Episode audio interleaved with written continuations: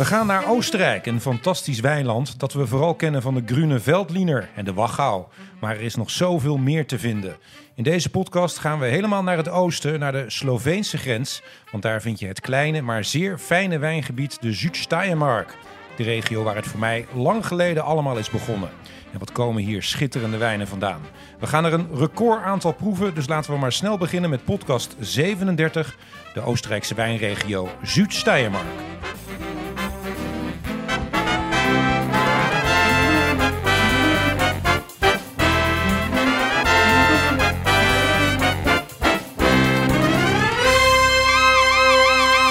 Is de Klare Wijn Podcast met Ernst-Jan Overduin en Antoine Peters. Leuk dat je weer luistert naar een nieuwe Klare Wijn podcast. Ernst, Ja, daar zijn we weer. ja, heerlijk, gezellig. Fijne vakantie gehad? Zeker, Ja? zeker. Een paar keer weg geweest. Ja, waar naartoe? Eh, ik ben een, eh, dat was wel eigenlijk zo voor de zomervakantie hoor, maar Ja. eh, tegenaan ben ik in Boekarest geweest. Oh, Een paar dagen. En Leuk. ik ben eh Ardennen geweest. En wij zijn samen een, een aantal dagen in Antwerpen geweest. Antwerpen, helemaal naar Antwerpen. Helemaal met de trein. de stoptrein. Oh, de stoptrein. Van tussen Roosendaal en eh, Antwerpen. Ik heb geteld tien keer stop je daar. Ja? Verschrikkelijk. Maar goed. Je kan beter met de auto. eh, Ja, of de Thalys, maar dan betaal je gelijk drie keer zoveel. Dus Ja. Eh, Ja. wat, wat, oh ja, ik mag er weer niet aan de microfoon zitten. hè? Ga je nou weer gelijk met je handen op dat ding zitten? Oké, hey, maar hoe is eh, jouw vakantie? Jij eh, bent natuurlijk in Spanje geweest. Ik ben weer in Spanje geweest. Ja, Ja. dat was eh, bloed, bloedverziekend heet, zoals Ja, dat geloof altijd. Eh, maar ik ben al in, ja, dat was in juli en het is inmiddels alweer september. we hebben een beetje verzaakt, hebben we, want we zouden in, in september ook nog een podcast opnemen. nou. Dat is niet gelukt. Nee, maar deze komt er eh, heel snel op, heb ik begrepen. of in augustus zouden we nog een podcast opzetten. Ja, Nou, het is nu september, nee, dus dat komt goed. We gaan hem gelijk online gooien. Ik vind het ook. Ja, dus eh, en nou, veel Brejo gedronken zeker. heel veel verdecho gedronken. Ik kan geen verdecho meer zien. dat is altijd wel lekker, tot op zekere hoogte. En op een gegeven moment eh, begint het allemaal op elkaar te lijken. Beetje Ja. veel rood heb ik gedronken deze zomer. Oh, cool. Gekoeld neem ik aan. Gekoeld. Ja, Ja. niet te zwaar. zo. Ja, lekker. Ja. Niet, niet, niet te heftig. Dus, eh, en ik lekker. ben ook trouwens ook nog met een nieuwe podcast. Ik ben een beetje vreemd gegaan, Ernst. Ik vind het niet erg. Ik heb hem geluisterd. Het was Ja? verschrikkelijk. Nee. nee, het was hartstikke leuk.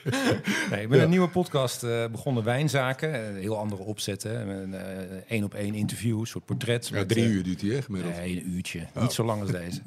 Waarin ik praat met mensen uit, uit, uit de wondere wijnwereld. Ja. De eerste staat er nu op. En, Ja, was erg leuk. Ik heb Wijnzaken. geluisterd. Wijnzaken heet die. Dus luister je naar deze podcast. Misschien leuk om ook naar de volgende te luisteren. Hey, trouwens, wat ik heel erg merk is dat, zeker in die zomermaanden, dat we heel veel worden teruggeluisterd. Ja. Want ik zie echt die, die, eh, die luistercijfers, die krijgen wij eh, elke week van Buzzsprout, waar we bij zijn aangesloten. En dan zie je, ik, zie, ik weet niet wat ik meemaak, echt eh, duizenden downloads van hele oude afleveringen van Ja. twee jaar geleden. Toch echt leuk om te zien dat eh, mensen dan terugluisteren, vooral op weg naar vakantie bijvoorbeeld. Ja. En we hebben ook eh, opvallend veel eh, fanmail gehad. Ehm, en die heb ik allemaal naar jou doorgestuurd. Ja. Ernst, wil jij even een kleine bloem... Wil ik doen, maar Ja. ik wil eerst eventjes Oh ja, ja iets zeker. over de mensen die er allemaal Nou op ja, tafel zitten. want- Ga je gang. Nou ja, die Doe ik dat zo, die, Die, die podcast van ons van tegenwoordig is niet meer zomaar dat we hier met z'n tweeën... En, en we zijn ooit begonnen met, Vieren. met z'n viertjes, hè, met, met Robin erbij en met Barry.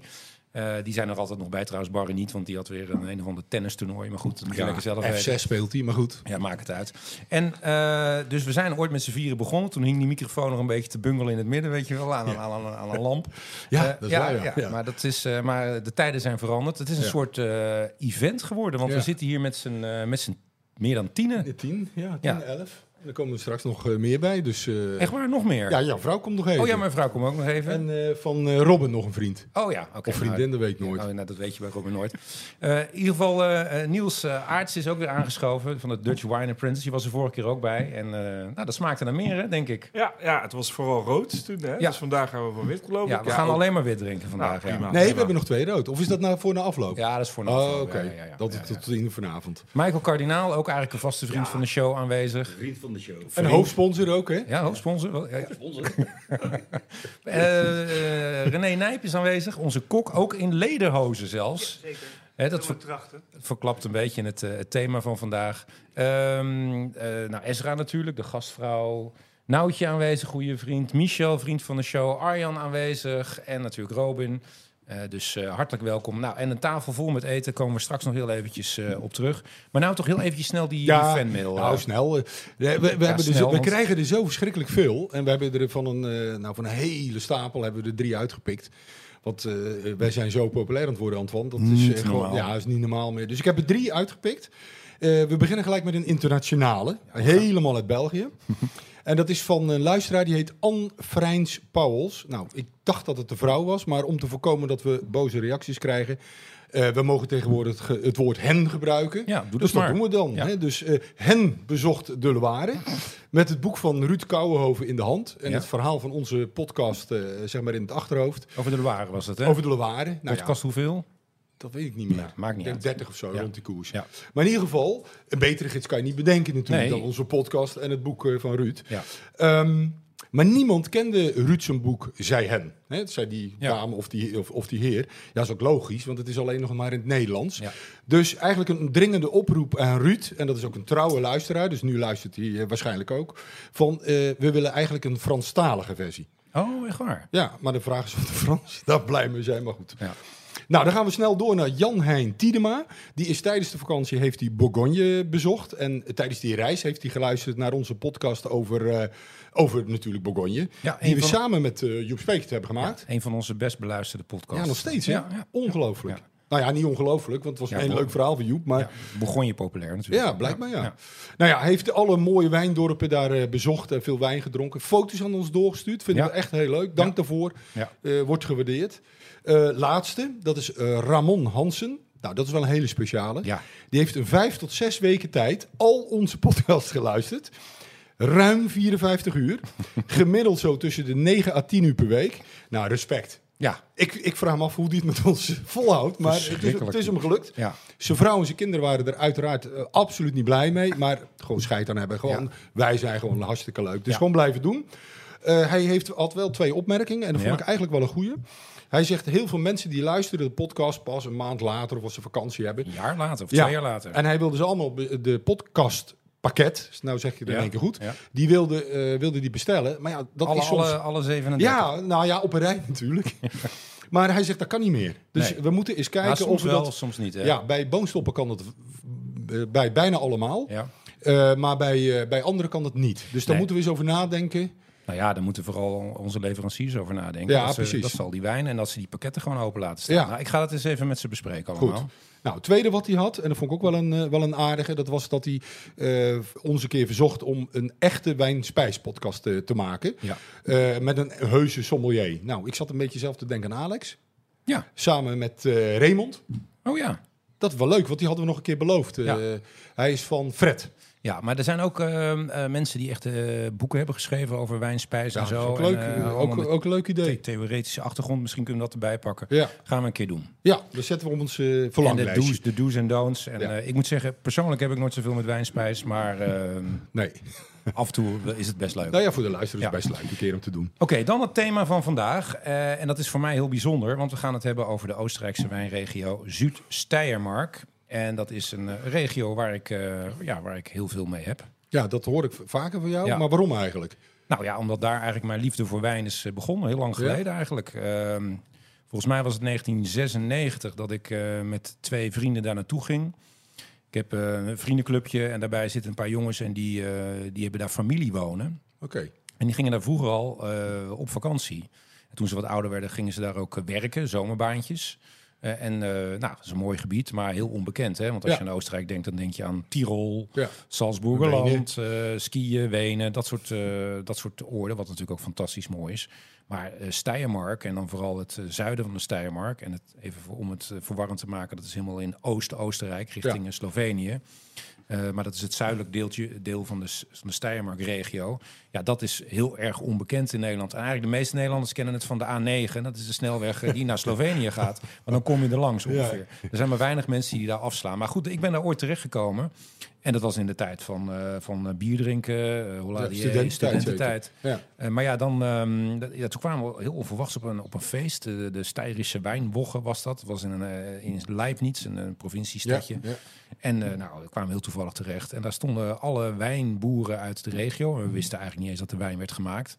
Ehm, en dan ga je een beetje, ja, wat, je moet toch wat, hè? Ja, ja, Dus dan zijn we wat gaan proeven. En ja, dan kom je er eigenlijk achter dat, ehm, ja, dat er toch eh, dat er hele, hele fraaie mooie wijnen vandaan kwamen. En toen was het eigenlijk nog best matig. Mhm. Hoop zure, hoop landwijn, echt eh, helemaal niet zo heel bijzonder. Maar de afgelopen eh, 10, 20 jaar is, is, is het- is het zo explosief eh, gegroeid. eh, vooral in kwaliteit en kwantiteit ook wel. Ja, dus dat- is eigenlijk waar het voor mij de, Dus is de begonnen. bakermat is het al voor jou. Ja, ja, Hm. ja, Oké. ja. Nou, hartstikke leuk, man. Ja, zeker. Dus dat uh, dus, dus voor mij wel extra bijzonder om een keer een podcast te maken over de Zuid-Steiermark. Wijnen die overigens moeilijk te verkrijgen ja, zijn in Nederland. ook, ja. Alhoewel, ik heb toch nog wel uh, vijf, geloof ik, vier of vijf importeurs gevonden die, uh, die ze hebben.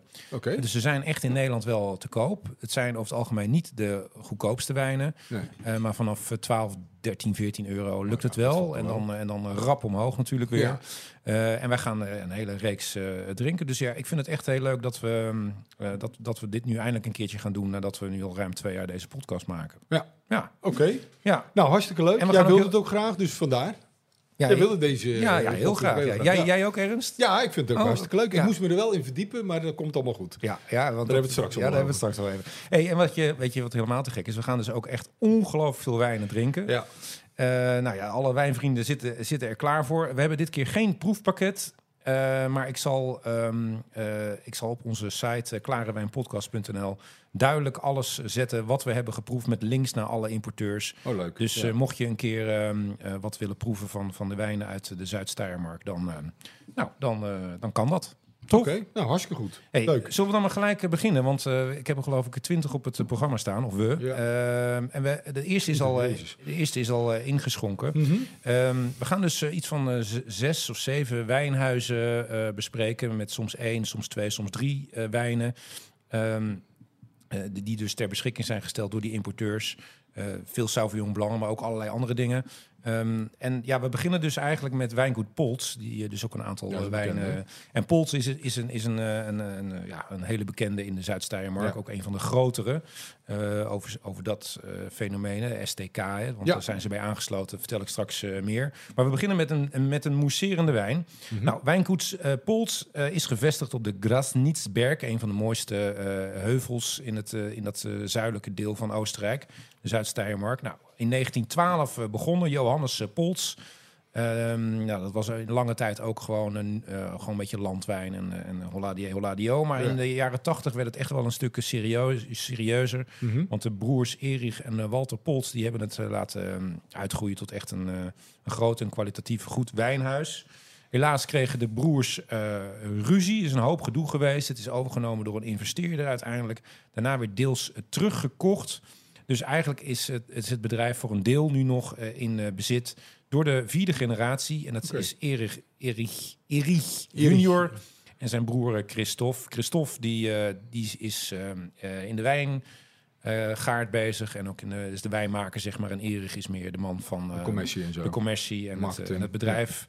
Uh, ontzettend aardige, leuke uh, gasten. We Je hebt kennen ze wel eens ontmoet of zo? ja, meerdere Oh, keren. ja, we- Ja. ja. nogmaals, de eerste keer was 96, dus ik ben er denk ik al 30 keer geweest in de Zuid-Steiermark. En zeker ook de laatste jaren weer komen we graag bij Pols. Ze hebben, zo, ze hebben ook een mooi restaurant erbij, heet een Buschenschank uh, daar. Oh ja, Dus echt gaan we het leuk, uh, hebben. leuk om te bezoeken. Ja. Veel, en dat zal je ook gaan merken, veel biologische wijnen, ook een aantal biodynamische wijnen. Uh, wel moderne uh, technologieën uh, om de kwaliteit van hun druiven te verbeteren.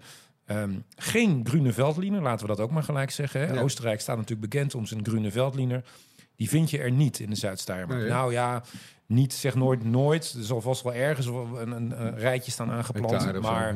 maar eigenlijk is het vooral het gebied op dit moment van de Sauvignon Blanc. En nog steeds heel veel Welsh Riesling. Niet te verwarren met de Riesling.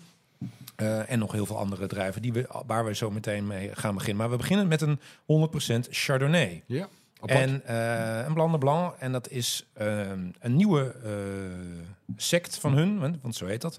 Methode traditioneel. Mhm. Dus dat is wel leuk. Uh, volgens de champagne methode is dat dus. En daar gaan we mee, uh, daar gaan we mee beginnen. Van Wijngoed uh, Polt. Dus uh, jongens, uh, ik heb er zin in. Jullie ook? Ja, Zeker. proost. Ja, proost. Ik heb Gezondheid. En je hebt hem alweer op natuurlijk, hè? heeft maar hij, was er al van, op. hij was er van tevoren ingeschonken. Nou jongens, ik Ja. heb nog een beetje. Het Ja, is, nog we nemen beetje. hem op op zondagmiddag en we hebben besloten dat we, althans wij, niet eh, niks gaan uitspugen. Hè, Ernst? Nee, we doen ons best. We doen ons best. Ehm, nou ja, dit is, dit is een, eh, een, een, een zeer uitgebalanceerde wijn. Een beetje brioche. mooi, Eh, eh, Ruik je ook wel een beetje, Anton? ik heb hier een ehm, brilliant greenish yellow in the glass. In the nose, one of the palette of very fine aromas of brioche. Beetje spicy, juicy. Nou ja, Oké, op goed. zijn eh, op zijn Oostenrijkse. ja. Ik, zat, ik heb trouwens een, een, een proeflijst gemaakt. Eh, en die zullen we ook eh, even Ja, dat is wel, on- dat is wel online leuk als je dat allemaal deelt. Ja. Zodat dat we komt dat, op de eh, website, hè? zodat we dat eh, allemaal kunnen delen met jullie.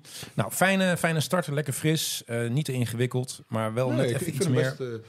nou, je hebt gelijk, hij is niet ingewikkeld, maar hij is heerlijk om ermee Ja. te beginnen. Ja, hoor, ja. niks Eh, mis mee. Zeg maar Ernst, eh, ja, jij, jij bent altijd degene die zich heel goed eh, voorbereidt op, op de podcast, zoals altijd. Mhm. Ehm, en ik ben eigenlijk benieuwd of je mij nog kunt verrassen. Ja, nou, je maakt Dus me nu helemaal zenuwachtig. toch? Dus ik zou zeggen, ga je gang en ga eens Ik, even eh, lekker achterover zitten. ja, precies. En- en- ja. Dan maar luisteren en dan maar eh, kijken waar ik de fout in ga. Ja, nee, nee, nee, helemaal niet. Nee, nee, zo, Nee, zo zit ik natuurlijk niet in elkaar. Nee, maar ik ga natuurlijk mijn best doen, Antoine. Want ik heb het inderdaad voorbereid om de expert van Zuid-Steiermarkse wijnen, Antoine Peters, om die nog, toch nog iets, al is wel een klein dingetje te leren. Maar voor we dat gaan doen, willen we toch even heel kort hoor, maar de andere wijngebieden bespreken. Ja. Zodat we langzaam afzakken naar de Zuid-Steiermark. Nou, laten we het snel doen. Snel doen. Ja. Eh, we gaan dit keer niet de geschiedenis in. Nee. Leuk hè, Antoine, Nee, dat we we dat hebben doen. wel een keer een hele podcast over gemaakt. Toch? Ja, ja, zeker. Ja, Ja. ja. Ja, Nou, we beginnen nu eigenlijk na het Oostenrijkse wijnschandaal in 1985. Ja. Gaan we het niet over hebben. Nee. Wil je er alles over weten? Podcast nummer 2.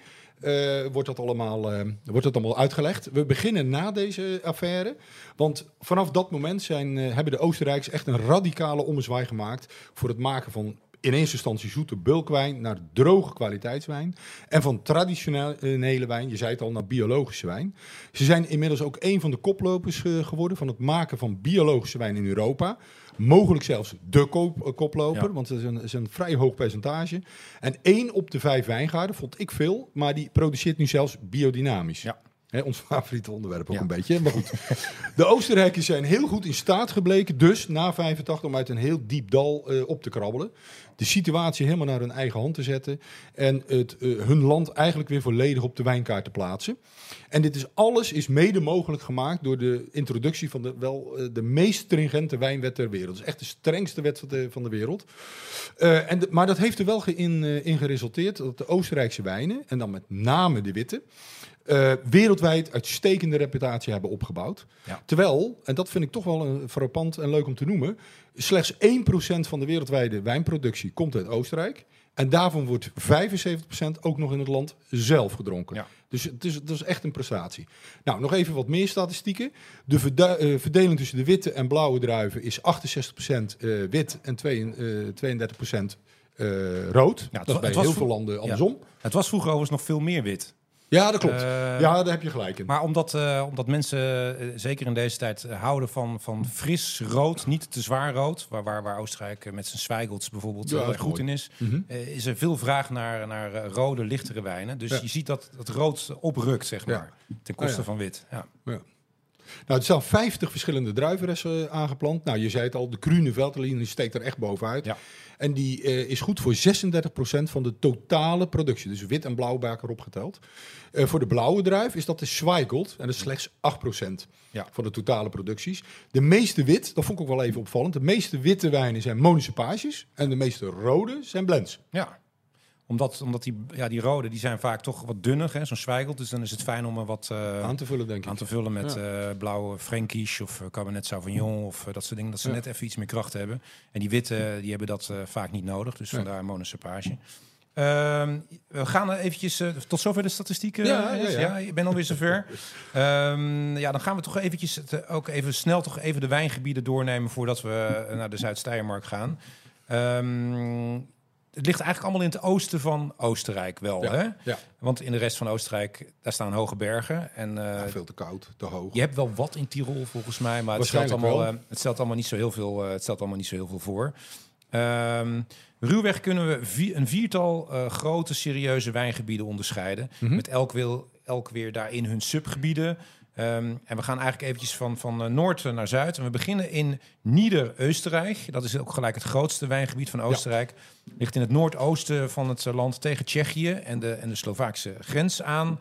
Het ligt om de hoofdstad Wenen heen. Wenen is een eigen wijngebied, maar daaromheen heb je dus uh, Nieder-Oostenrijk. Uh, de wijngaarden liggen op de steile hellingen van de heuvels langs de rivier de Donau. De Donau, de schöne blauwe, blauwe Donau, Donau, Die ja. normaal niet blauw is, want is zo Waarschijnlijk bruin groen, en- zwart, grijs.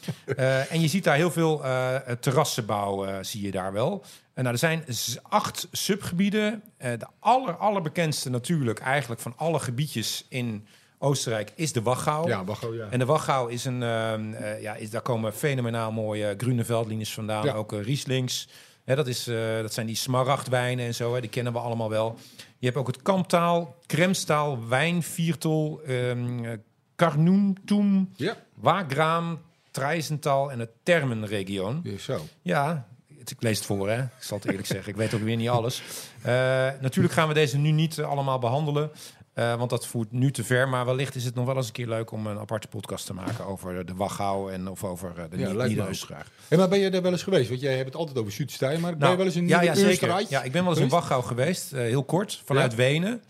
Eh, dat is vlakbij en, ja, precies. En eh, in Wenen zelf ook daar eh, de, de gebiedjes Oh ja. opgezocht. Ja? Maar het staat in geen, geen enkele verhouding met het aantal keren dat ik in eh, de Zuid-Steiermark Nee. ben geweest. Maar het staat, we willen volgend jaar weer eens eh, een keer echt Oké. goed eh, de Wachau, eh, Wachau in. Oké, Ja. en als je nou een vergelijking maakt, Antoine, tussen Nieder-Oostenrijk, want je bent er geweest, Mhm. en Zuid-Steiermark, wat, wat, wat zie je dan als verschillen? Qua Eh, landschap, qua wijn, qua eten, qua mensen? Nou, wat natuurlijk heel erg in Nieder-Oostenrijk domineert, is die Donau. eh, Ja. Waar eigenlijk alle, Ja, ja. alle wijngaarden eh, op zijn gecentreerd. Hè. Dat, dat, dat, is, eh, dat is duidelijk. En, en dat heb je veel minder in de Zuid-Steiermark. Daar heb je niet echt eh, een, een rivier door, eh, doorheen lopen. Ja, Zuid-Steiermark is toch wat, wat ehm, mediterraans meer. Ja? Eh, iets, iets, iets warmer, iets... eh, eh, iets, iets, eh, ze noemen het ook wel eens het Toscane van, eh, van Oostenrijk. Ja. Eh, Wachau ligt dan toch net even weer wat, eh, wat noordelijker. Vandaar dat je daar ook eh, die groene veldliner hebt en die Rieslings die het daar net even weer, eh, weer wat, eh, wat beter eh, doen.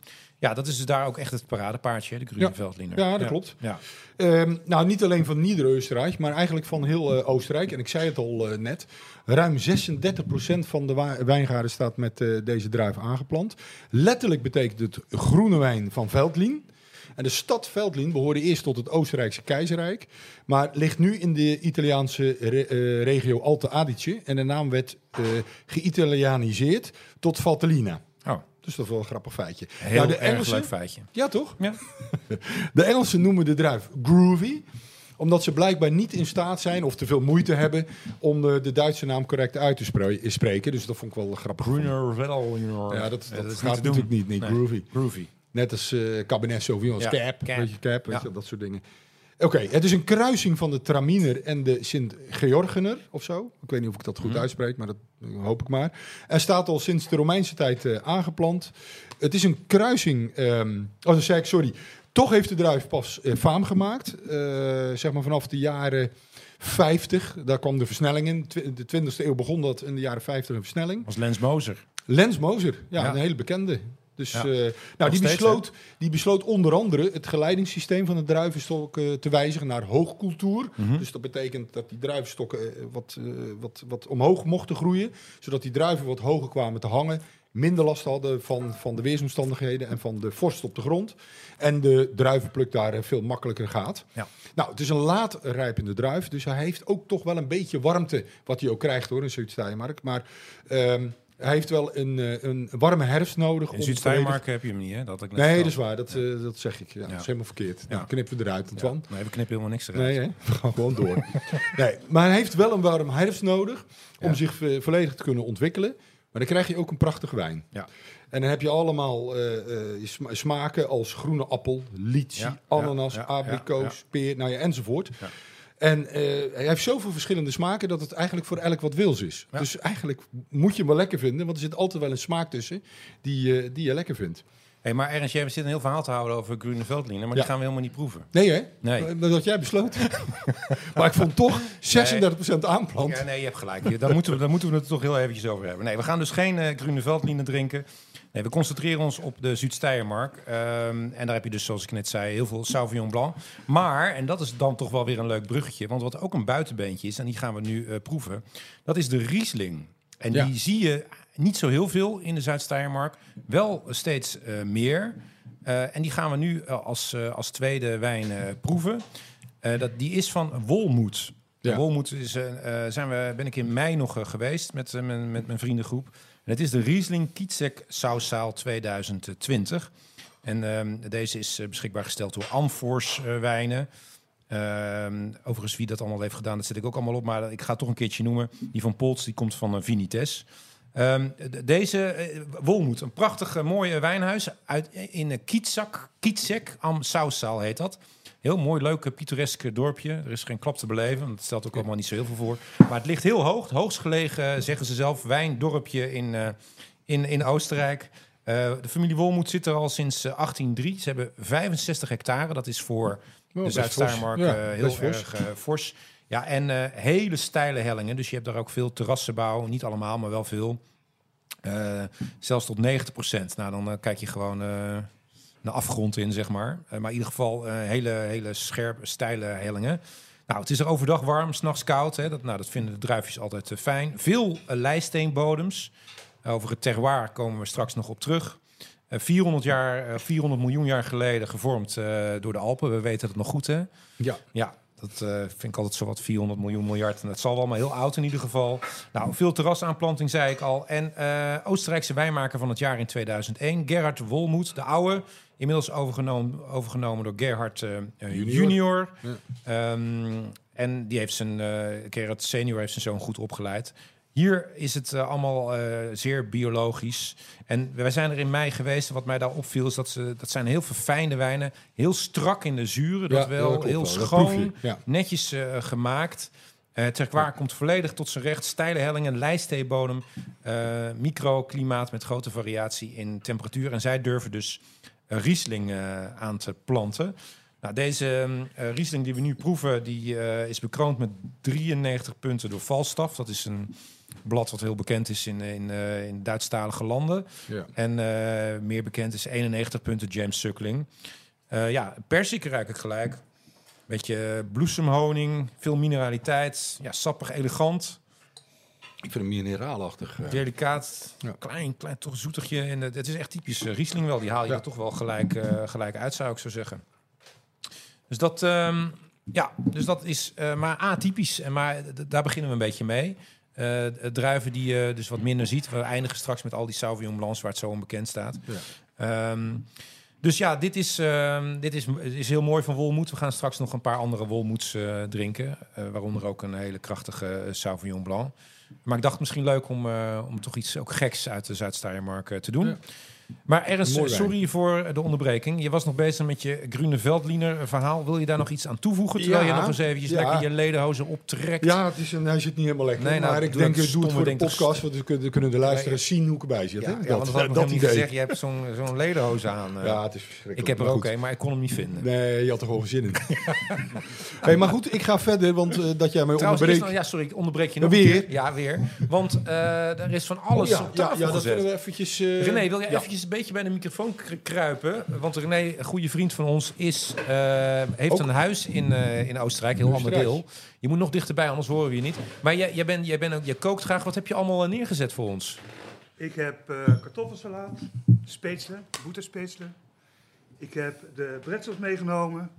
Knoflooksoep hebben we nog. Knoflooksoep? Oh, lekker. En de, de Bernerwursten. Dat Kijk, zijn die eh, worstjes met eh spek eromheen. super lekker René.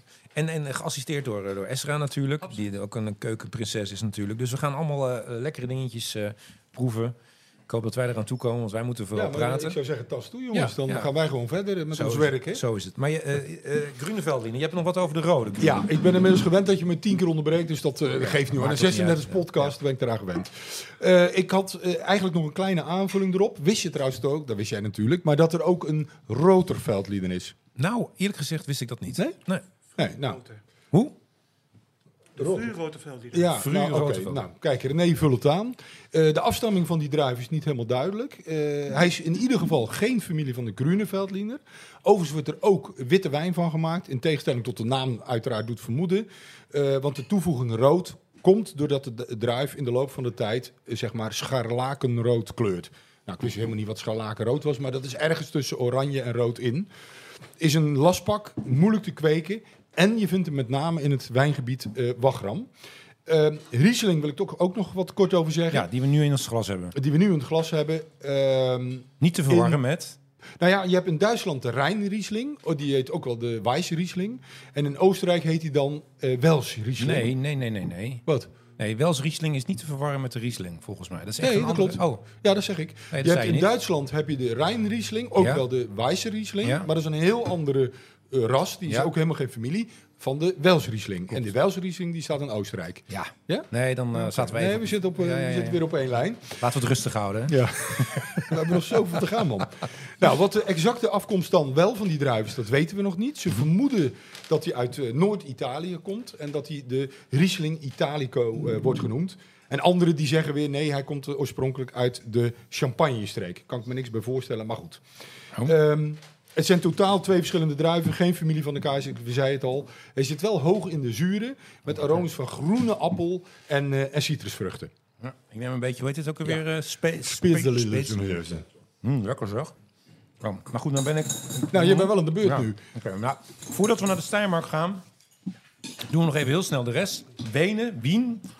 Er is geen hoofdstad ter wereld waar zoveel wijngaarden liggen als eh, rond Wenen. En dat is natuurlijk wel superleuk.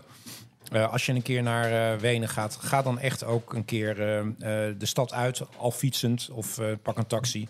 Want het is zo leuk om daar te gaan kijken. Ja, heel veel druivenrassen rond de Wenen. Wijsbegroene, Graubegroene, Wels, Riesling, eh, die je net besprak, Chardonnay. En de beroemde Wiener Gemiestersatz. Ja. Ja, dat is een wijn die daar echt al honderden jaren wordt gemaakt. Van diverse witte druivensoorten. Die staan echt kriskras door elkaar aangeplant in de wijngaard. Worden daarna ook eh, samen geblend. Ehm, nou ja, het, het is super lekker. Het is allemaal het is fris, fruitig, kruidig. Je hebt daar heel veel kwaliteitsverschillen in. Er worden ook steeds mooiere gemiestersatz gemaakt. Maar, Maar- wat vind jij ervan? Heb jij hem wel eens op? Ja, ja, ja. Ik, heb, eh, ik ben in Wenen ook eh, een paar keer geweest. Dan gingen we elke keer naar de Heuriger. Hè. Dat zijn Ja. die wijnhuizen met, waar je ook kan eten. eh, Zeg maar een beetje eh, aan de randen van Wenen. Het is leuk om er naartoe te fietsen. Ik zou wel een elektrische fiets eh, aanraden. Want dat is toch wel een beetje helling op, helling af. Ehm, maar het is echt leuk om te doen. Heel gezellig, heel gemütlich. Het zijn eigenlijk allemaal soort van die dorpjes. En daar heb je Heuriger. En dan kan je dan al die gemixte zats drinken. Ook andere soorten hoor. Maar chemische zat hoort er wel een beetje bij. Maar daar ben je op een gegeven moment ook wel weer een beetje op uitgekeken. Want het is wel, ehm, wel een beetje veel van hetzelfde. Eh, maar het is, een- het is een mooie eh, start en, eh, en, en echt heel leuk. Dus ehm, een aanrader als je een keer in Wenen bent. We zakken wat verder af, Ja, Ernst. we gaan naar eh Bourgenland. ja? Dat ligt zeg maar iets naar het zuiden toe. Mhm. Is op Nieder-Oostenrijk na het grootste wijngebied van, van Oostenrijk. Het ligt wat ten zuidoosten van Wenen en ligt met de, op de grens zeg maar, van Hongarije. Ehm, wel warm, continentaal steppeklimaat. Betekent dat het het hele jaar droog is en, en vrij warm. Er valt net voldoende regen om die druivenstokken zeg maar, met succes eh, aan te planten. Het is vrij vlak en op zijn best glooiend. Dus je hebt Ja. niet, niet veel bergen. En je hebt vier subgebieden die we niet gaan bespreken, maar even opsommend. Nooi-Sietlerzee, Nooi-Sietlerzee, Hugeland. Oh, de Noord-Zietlenzee, dat was toch van, eh, van de zoete wijnen en zo, hè? De, de, de botrytis en... eh, Ja, Ja. ja. die staan er ook, bij dat meer. Ja, bij de Nooi-Sietlerzee. ellende, daar was het van de... de hoe heet Wat? het ook alweer? Van het wijnschandaal. Dat is daar allemaal begonnen. Ja, Bourgenland. Ja, ja, zeker. Ja. Nou, dan heb je nog Mi- Mittelburgenland en Zuidburgenland. En die hebben allemaal hun eigen, nou ja, in, in, Oostra- of in eh, Oostenrijk noemen ze dat de dakstatus, hè, zeg maar. Dat is eigenlijk hetzelfde een beetje als de AOP in Frankrijk. Ja. Maar goed, eh, ik kap je nu af, want we gaan nu eindelijk naar het eh, vierde gebied. En dat is de Steiermark. En om dit gebied goed in te luiden, stel ik voor om een volgende wijn eh, te proeven. Ja, tempo erin hoor. Gooi En door. dat is eh, misschien wel, eh, vind ik, het mooiste en meest vooruitstrevende wijnhuis in de Zuid-Steiermark. Is van eigen import, dus eh, eh, niet beschikbaar gesteld. Ik weet dat Hanos een paar wijnen importeert van wijngoed Tement. Ja, daar hebben we het nog maar ik vind het wel opvallend, want Tement wordt wel gezien als de meest toonaangevende wijnmaker in de Zuid-Steiermark. En is eigenlijk het slechtst verkrijgbaar in, in Nederland van alle wijnen die we, die we proeven. Er zijn wat kleine eh, importeurs die, die wel wat hebben. Eh, maar goed, maar het maakt verder niet uit, want wij hebben hem wel. En ik, eh, wij komen er graag. Ook in mei zijn we er nog geweest. En we drinken een Gelber Muscateller. Hmm. Gelber Muscateller 2019. Dus die heb ik al een paar jaar geleden meegenomen. En we komen zo nog eventjes terug op Tement. Maar Tement staat al tientallen jaren garant voor, voor witte topwijnen. Eh, ook weer de, de steile hellingen eh, in, het, in het zuidelijke deel van de Steiermarken. Ja, en dat is allemaal te danken eh, aan Manfred Tement. Die nam in eh, 1976 op slechts 16-jarige leeftijd het bedrijf met toen nog maar 2 hectare over van, zijn, van zijn familie. En hij heeft het laten uitgroeien tot iets fantastisch. Met vooral de meest spectaculaire Sauvignon Blancs, maar ook hele mooie, mooie Morillons. En dat is Chardonnay, leggen we zo nog uit. Ehm, ja, en Gelber Muscateller, dat is, eh, ja, daar moet je van houden. Ehm, het is heel aromatisch eh, altijd. Ehm, en heel, ehm, ja, eh, bloemig vind ik het Ja. altijd een beetje. Eens. Ehm, hm? Muskaat. hè. Muskaat, de mu- muskaat, maar wel dan de, de, de droge muskaat. Dus het is niet, hè, want muscat wordt ook vaak gebruikt voor zoete wijnen. Ehm, echt druivig, hè? dus een druif, druivensmaak. Dat is toch wel waar de muscateller om, eh, om bekend staat. Ehm, nou ja, eh, wijngaarden, eh, de Zierek, Grasnietsberg, die hoor je v- in deze podcast nog wel vaker voorbij komen. Dat zijn toch wel een van de mooiste hellingen in de Zuid-Steiermark. En een van de grootste wijnhuizen van de Zuid-Steiermark, maar ook volledig biologisch. En dat is toch wel bijzonder dat juist zo'n grote volledig biologisch eh, gaat. Want dan moet je toch echt wel wat, eh, eh, dan moet je toch echt wel wat voor doen. Ehm, ja, het is fantastisch. Ik heb, we zijn er in mei weer in de, in de wijnkelder eh, geweest. Die wijnkelder is aangebouwd tegen een, een, een rotspartij. eh, waardoor de kelder eh, niet gekoeld hoeft te worden. Nee. Want dat doet, dat doen De rotsen. Maar ook de, de vochtigheid wordt perfect geregeld. Omdat ja, die, die stenen, daar komt zoveel vocht. Echt letterlijk soms watervalletjes en water uit. Leuk. Leuk om een keer een rondleiding te doen bij Wijngoed Tement. Eh, met ook een prachtig uitzicht eh, op, ehm, op, op, op Slovenië, want daar kijk je dan, daar kijk je dan op. Eh, zij hebben 97% vooral wit, want zij zeggen: Ja, weet je, wij zijn gewoon goed in het maken van witte wijn. Dus waarom zouden we dan eh, rood maken? Ze doen een klein beetje rood, de Zweigelt. Eh, vooral de topwijnen, Sauvignon Blanc, Sirek, kan echt makkelijk 15 tot 20 jaar ouderen. Helaas gaan we die niet, niet proeven. Misschien een volgende keer. Oh ja, en het was biologisch en sinds 2022 nu ook officieel biodynamisch. Wat nog net even een stapje verder gaat. Wil je daar alles over weten? Over onze natuurpodcast hè, die we hebben gemaakt. Ja, een paar zeker. afleveringen geleden. Eh 100 hectare hebben ze in alle tien mooie delen van het, eh, van het gebied. Nou, dit is dus de Tement Sand und Schiefer noemen ze dat. Hè? Dus eh, zandsteen en Leisteen. lijsteen. Ehm, hun nou, ja, instapper, om het zo maar een beetje te, te noemen, maar wel heel fijn. Oranje bloesem, geen idee wat dat is. Mandarijn, persik, appel, dat eh schijn je hier allemaal. ehm. de wijn is gewichtloos en zorgeloos als schapenwolkjes. Oké. Mooi hè? Mooi hè? Heb jij dat verzonnen? Of? Nee, nee, nee, dat heb ik ergens eh, door Google Translate gegooid. Schapenwolkjes, hartstikke leuk. Hm. Eh, een aperitief wijn en fijn. Dus je merkt dat we beginnen lekker licht en niet te ingewikkeld. Ehm, maar goed, eh, we zijn inmiddels aanbeland. Ernst, eh, we zijn al 35 minuten onderweg en we moeten nog beginnen met Steiermark. Ja. nou, ik heb even lekker gegeten, Anton. Dus Ja? het is nu jouw Ja, beurt ja, om ja. eh, heerlijk te genieten van de hapjes. Nou, Steiermark, dat ligt in het zuidoosten van het land. Dat zei je in het begin al. Grenst aan Slovenië. Wordt ook wel het groene hart van Oostenrijk genoemd. En dat komt omdat het gebied bekend staat om zijn uitgestrekte bossen, groene heuvels, prachtige wijngaarden. En die liggen vaak tegen de steile hellingen van de heuvels en de bergen in. Ehm, indien deze een stijgingspercentage kennen van 26% of meer, dan mag je officieel spreken van een, eh, een bergwijn. Nou, de klassificatie is vastgelegd in de Oostenrijkse wijnwet. Er wordt vaak met trots op het etiket vermeld. Jij wil wat zeggen of niet? Nee. Oh, je zit lekker te genieten van je eten. Oké. Het is in feite een eerbetoon eh, zeg maar, aan de wijnboeren die onder zeer moeilijke omstandigheden, nou kan je wel voorstellen, met 26%, die ander was 90, zei zelfs, eh, toch druiven weten te kweken en een hele mooie wijn van, eh, van kunnen maken. Dus dat is eh, Overigens, dat begrip bergwijn is echt een marketingding. Hè? Ja, dat, tuurlijk. Dat, dat speelt alleen maar hier in, in, het, eh, in, eh, in Nederland bijvoorbeeld. In Oostenrijk hoor je niemand over bergwijn. Nee, hoor, nee ze maken gewoon wijnen. En ja, die komen daar vandaan. En ja, ja uit de bergen. Ja. Maar zetten ze dat niet eh, zeg maar op het etiket? Ik heb er nog nooit eh, op een oh, etiket zien staan. Oké.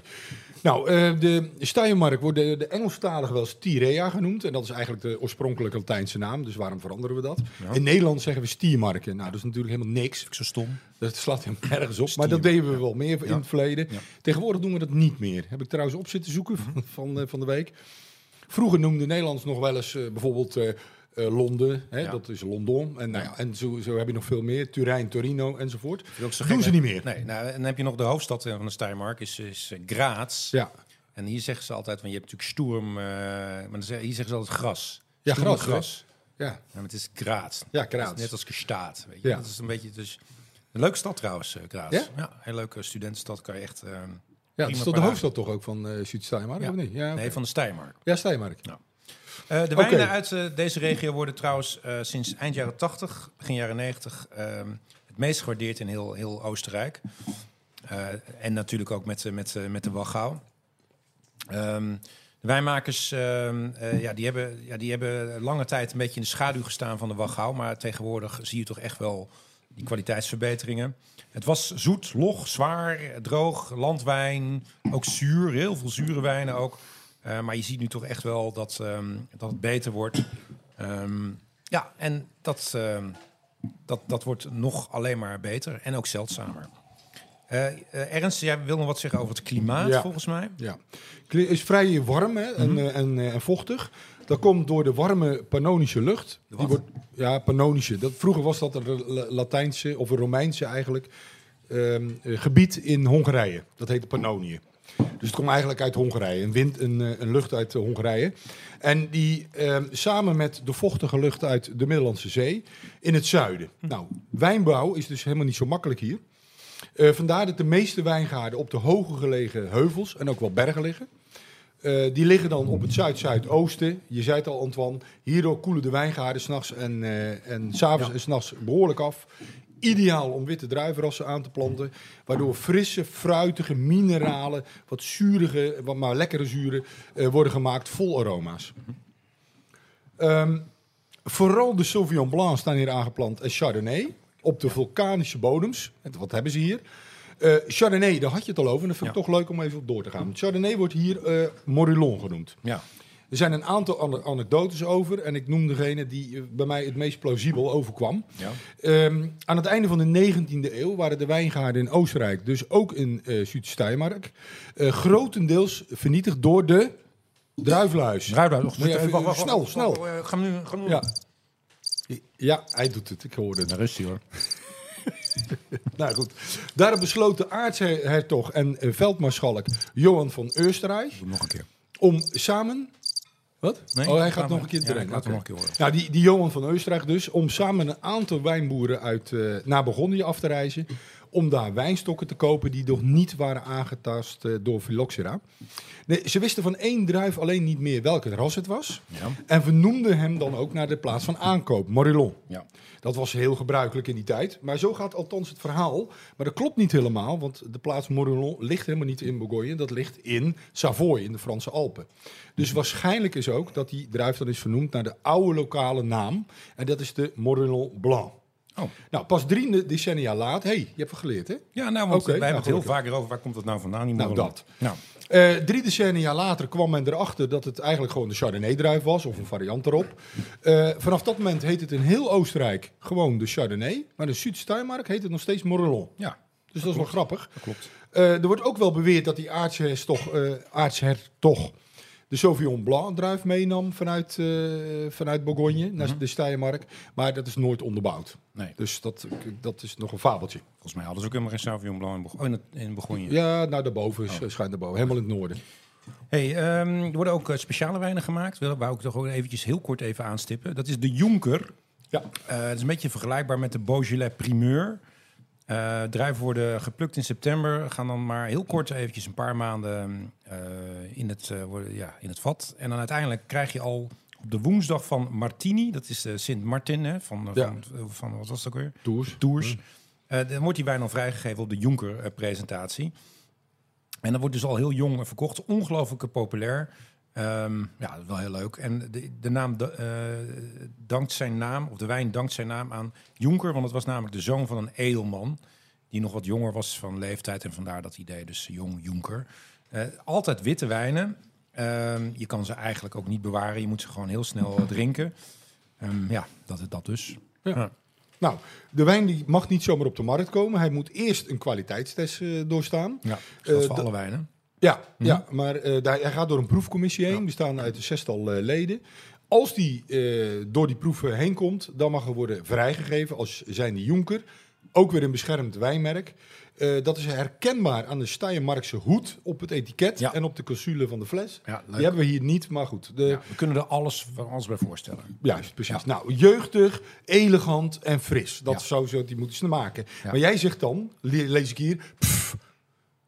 Dus ik vraag me af, wat bedoel je nou? Nee, ja, ik, ja, nee, ik ben een paar keer... Ik, die Jonker, dat is wel een eh, dingetje. Ik ben een paar keer op die Jonker-presentaties eh, geweest. Oké. Rond eh, half november. En dat is wel heftig. Oh, zo. Je Ja, hebt er gewoon twintig op of zo. ja nee, het is, eh, ben ik zo ongelooflijk vaak... ongelooflijk dronken geweest. Maar, en, en, en neem een pakje, pakje rennies mee. Ja, oké. Want ze zijn, ja, ze zijn echt wel heel zuur. Wordt Ja. wel minder overigens, want dat was vroeger nog veel erger. Maar Jonker is eh, leuk voor eh, een paar glaasjes. eh, maar het komt op een moment in november dat je eigenlijk al een beetje in de winterstand eh, staat. Oh, zo ja. maar eigenlijk zijn die Jonkers het lekkerste eh, gewoon eh, in de lente, weet je. Maar dan, dan, ja, dan, zijn, weer te oud of zo? Of dan dan kan je ze niet kopen. nee, dan zijn ze meestal weer op. Ja. Ja, dan hebben ze apart. al, ja, maar Jonker is wel leuk. Het zijn altijd hele grote, het zijn al dikke feesten in heel eh, Zuid-Steiermark met de muziek erbij en eh, lange tafels en hoenpapa en holladier. En dan gaan we nog een keer. En dan gaan er echt, ehm, ja, en, en, maar wat wel leuk is, je kan ook echt hele Jonker proeverijen houden. En toch heeft elk huis zijn eigen stijl, want het zijn ook nog vaak cuvées, Sauvignon Blanc. Met een beetje ehm eh, muscateller erin, of, eh, of juist van Morillon. Weet je, dus iedereen doet wel een beetje zijn eigen eh, signatuur eraan geven. Maar over het algemeen is het vooral fris, vrolijk fruit. En, Oké, een en beetje vergelijkbare En met de. Beaujolais of zo. Ja, Ja, oké. ja da- dat da- soort wijn. daarin heb je natuurlijk hetzelfde verhaal. Ja, ja, zeker. Je hebt, je hebt hele goede Beaujolais primeurs Absoluut, en hele ja. matige. Ja, Dus, maar je moet het vooral niet te veel drinken. nee. Nou goed, we gaan. eh, Ik heb gaan trouwens nog super- een, Oh, wacht, sorry. Als experiment, ik Oh. heb, nog, nou, ik heb hem Oh. niet meegenomen, maar ik heb nog een eh Jonker liggen van eh, zeven jaar oud. Oh, en ik ben heel erg... Jonker. Nou nee, die is niet meer Jonker, die is inmiddels dus eh, een halve puber. Alter? Ja, maar ik ben eh, heel benieuwd of dat, nog, eh, of dat nog wat is. Dus, maar die ga ik een keertje Hmm. binnenkort een keer openmaken. Nou, Ja. Nou, ben benieuwd. Hey, maar we zijn nu dus nu in de... Eindelijk, ja. God, eindelijk Ja. in de, Zij- in de Steiermark. Nog niet eens in de Zuid-Steiermark. je hebt ook nog een paar andere gebieden. Juist. Nou, we hebben drie subgebieden. Ja? Die hebben allemaal in 2018 hebben ze zich aangesloten bij de DAC eh, beschermde oorsprongsbenamingssysteem. Hè? Dus dat, dat Goed de besluit. AOP, zeg maar. Ja? Eh, we beginnen dan met de West-Steiermark. Eh, hier kom je alle eh, wijnstijlen die je kan bedenken, kom je tegen. Rood, wit, rosé, eh eh, mousserend, eh, stil, versterkt, noem het maar op. Maar, Ja? ja, dus West-Steiermark heb je het over, toch? Ja, de Ja, West-Steiermark. maar Ja, dan heb je vooral Schielger. ja, Schilger. Ja. En ehm, Jij, jij vroeg aan mij voorafgaand aan de podcast, kan je een Schielger regelen? ja, Ik zeg, nou Ernst, ik, Nee. denk, dat, ik denk dat we dat niet moeten doen. nee hè? Nee. Te zuur hè, ook weer. Het zijn zure rosés, dat Ja. is het een beetje. Het, het Ja. zit, je, je hebt dus een glas rosé voor je, nou dan heb je... Maar je Een beeld dat er ietsje zoet, een klein Ja. beetje zoetje in zit. ja, het is echt te zuur. Het Oké, is, zure herrie. Ja. Oké, herrie. nou, Vind ik, hoor. West-Steiermark- Ik, ik denk dat ik heel veel mensen nu eh, beledig. Nou, dat horen we dan wel weer Ja. in, de, in de mail. Ja. Maar ehm, eh, ja, we, la- we laten het dan een beetje achter ons. Ja. Eh, ja, je zei het al. eh, wordt wel even nog als leuk feitje gemaakt. meestal van de blauwe Wildbacher druif. Ja. En het wordt, dit gebied wordt ook wel de Schilgerheimat genoemd. Omdat 80% van de wijn die hier gemaakt wordt ook de Schilger is. Ja, En ik zeg het nu wel goed, hè? ja, je Ik zei hoor- voorheen zeker altijd. Schieltje, Dan ben je boos altijd Ja, heel boos. En vooral na afloop. Ja, ja. Heb ik je geslagen ook. Ja, zoiets ja. Nee, maar Schielger is, eh, is, eh, is overigens wordt wel minder in, de, in dat gebied. Eh, ik heb het meer rood krijgen ze denk ik. hè? Ja, en, en ook meer wit. Omdat ze Oké, ook daar ja. wel zien dat, dat de potentie daar veel... meer- je kan daar veel mooiere druiven aan, aan planten.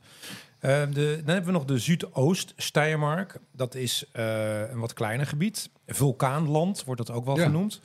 Ehm, dat geldt overigens voor het hele gebied. Maar de meeste vulkaanstenen heb je in, in dat deel. Ehm, ook vaak eh, eh, geweest. We hebben, ik, we hebben er eentje uit de Zuidoosten Steiermark meegenomen. Die gaan we zo ook proeven. Winkler Hermade.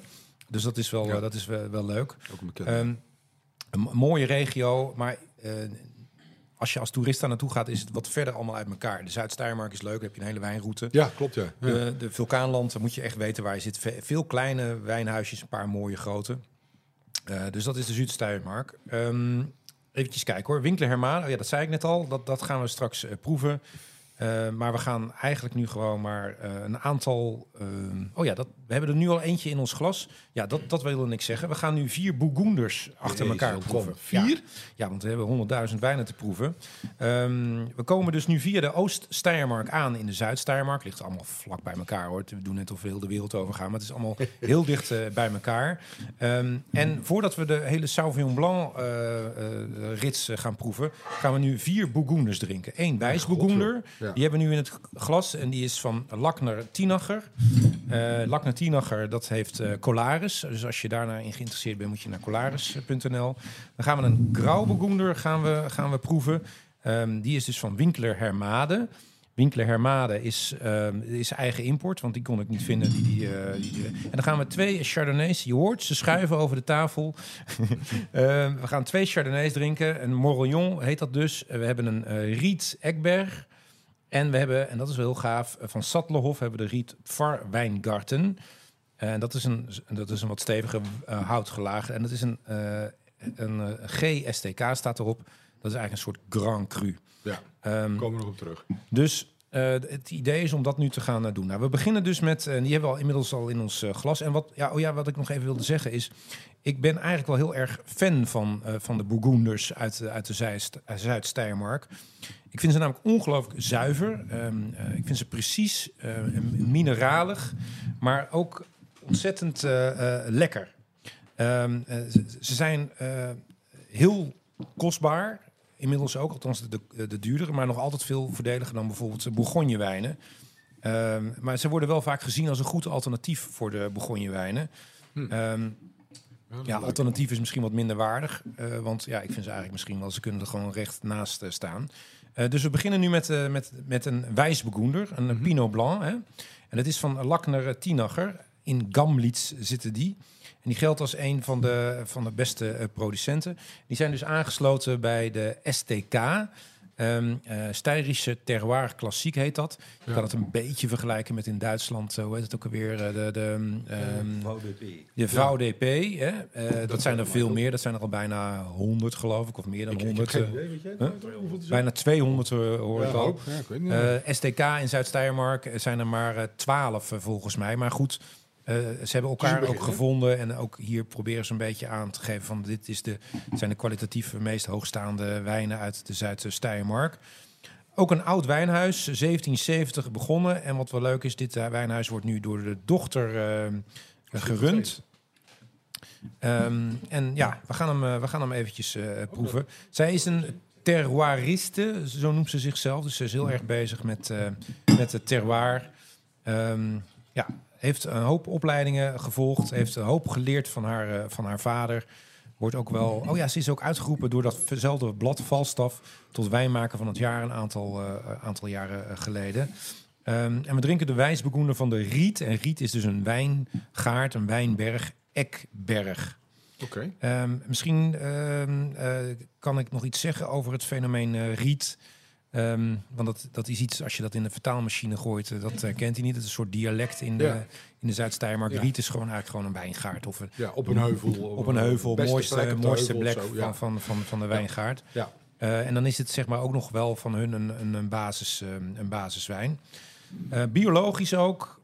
Leenbodem heb je daar. eh 450 meter boven, de, ehm, eh, boven de zeehoogte.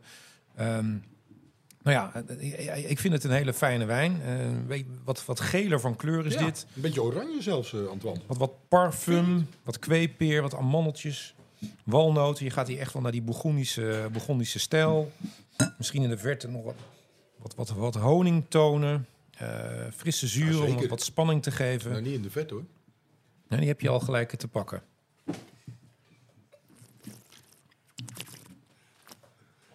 Riet Ekberg. En een prachtig huis om het te bezoeken. Ongelooflijk modern. Echt super modern. Ehm, want wat je ziet in de nieuwe generatie is dat natuurlijk, en dat zie je ook in Duitsland veel, dat al die. Hè, dat, jij, jij, komt vaak in, eh, jij komt vaak in Duitsland dat je al die, die, die, die, die, die zonen en dochters. ehm, eh, ja, die gaan bouwen. Hè? Familiebedrijven, maar Ja. uiteindelijk eh, willen ze toch tegenwoordig een eigen, toch wel een eigen stempeltje erop drukken. Maar het Ja. blijft traditie. Ja, het blijft traditie, maar dan met, met ja, een moderne touch. Oké, dan gaan we nu, ehm, eh, want we gaan dus snel proeven eh, deze ronde. We gaan nu naar Winkler Hermade. En dat was dus dat huis wat ik net vertelde in dat vulkanenland. Dus in Oost-Zuid-Steiermark, 40 hectare. Wat daar heel leuk is om te bezoeken, is het, ehm, is het kasteel wat erbij hoort. Schloss Kapfenstein. Mooie naam, Ehm, man. Dat ja. vind ik een mooie naam. Ja, het is ook een prachtig kasteel. Eh, Stein. we hebben er een paar jaar geleden fantastisch geluncht.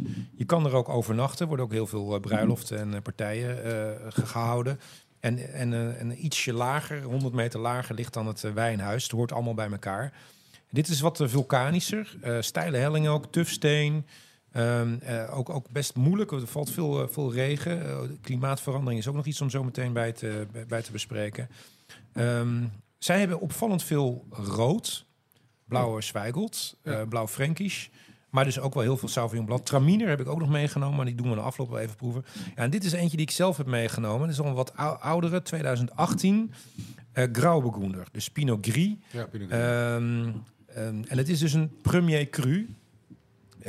A- dat noemen ze dan 1 Eén STK. STK, ja. En G STK is dan Grand Cru, Grand dus dat is het ja. allerbeste.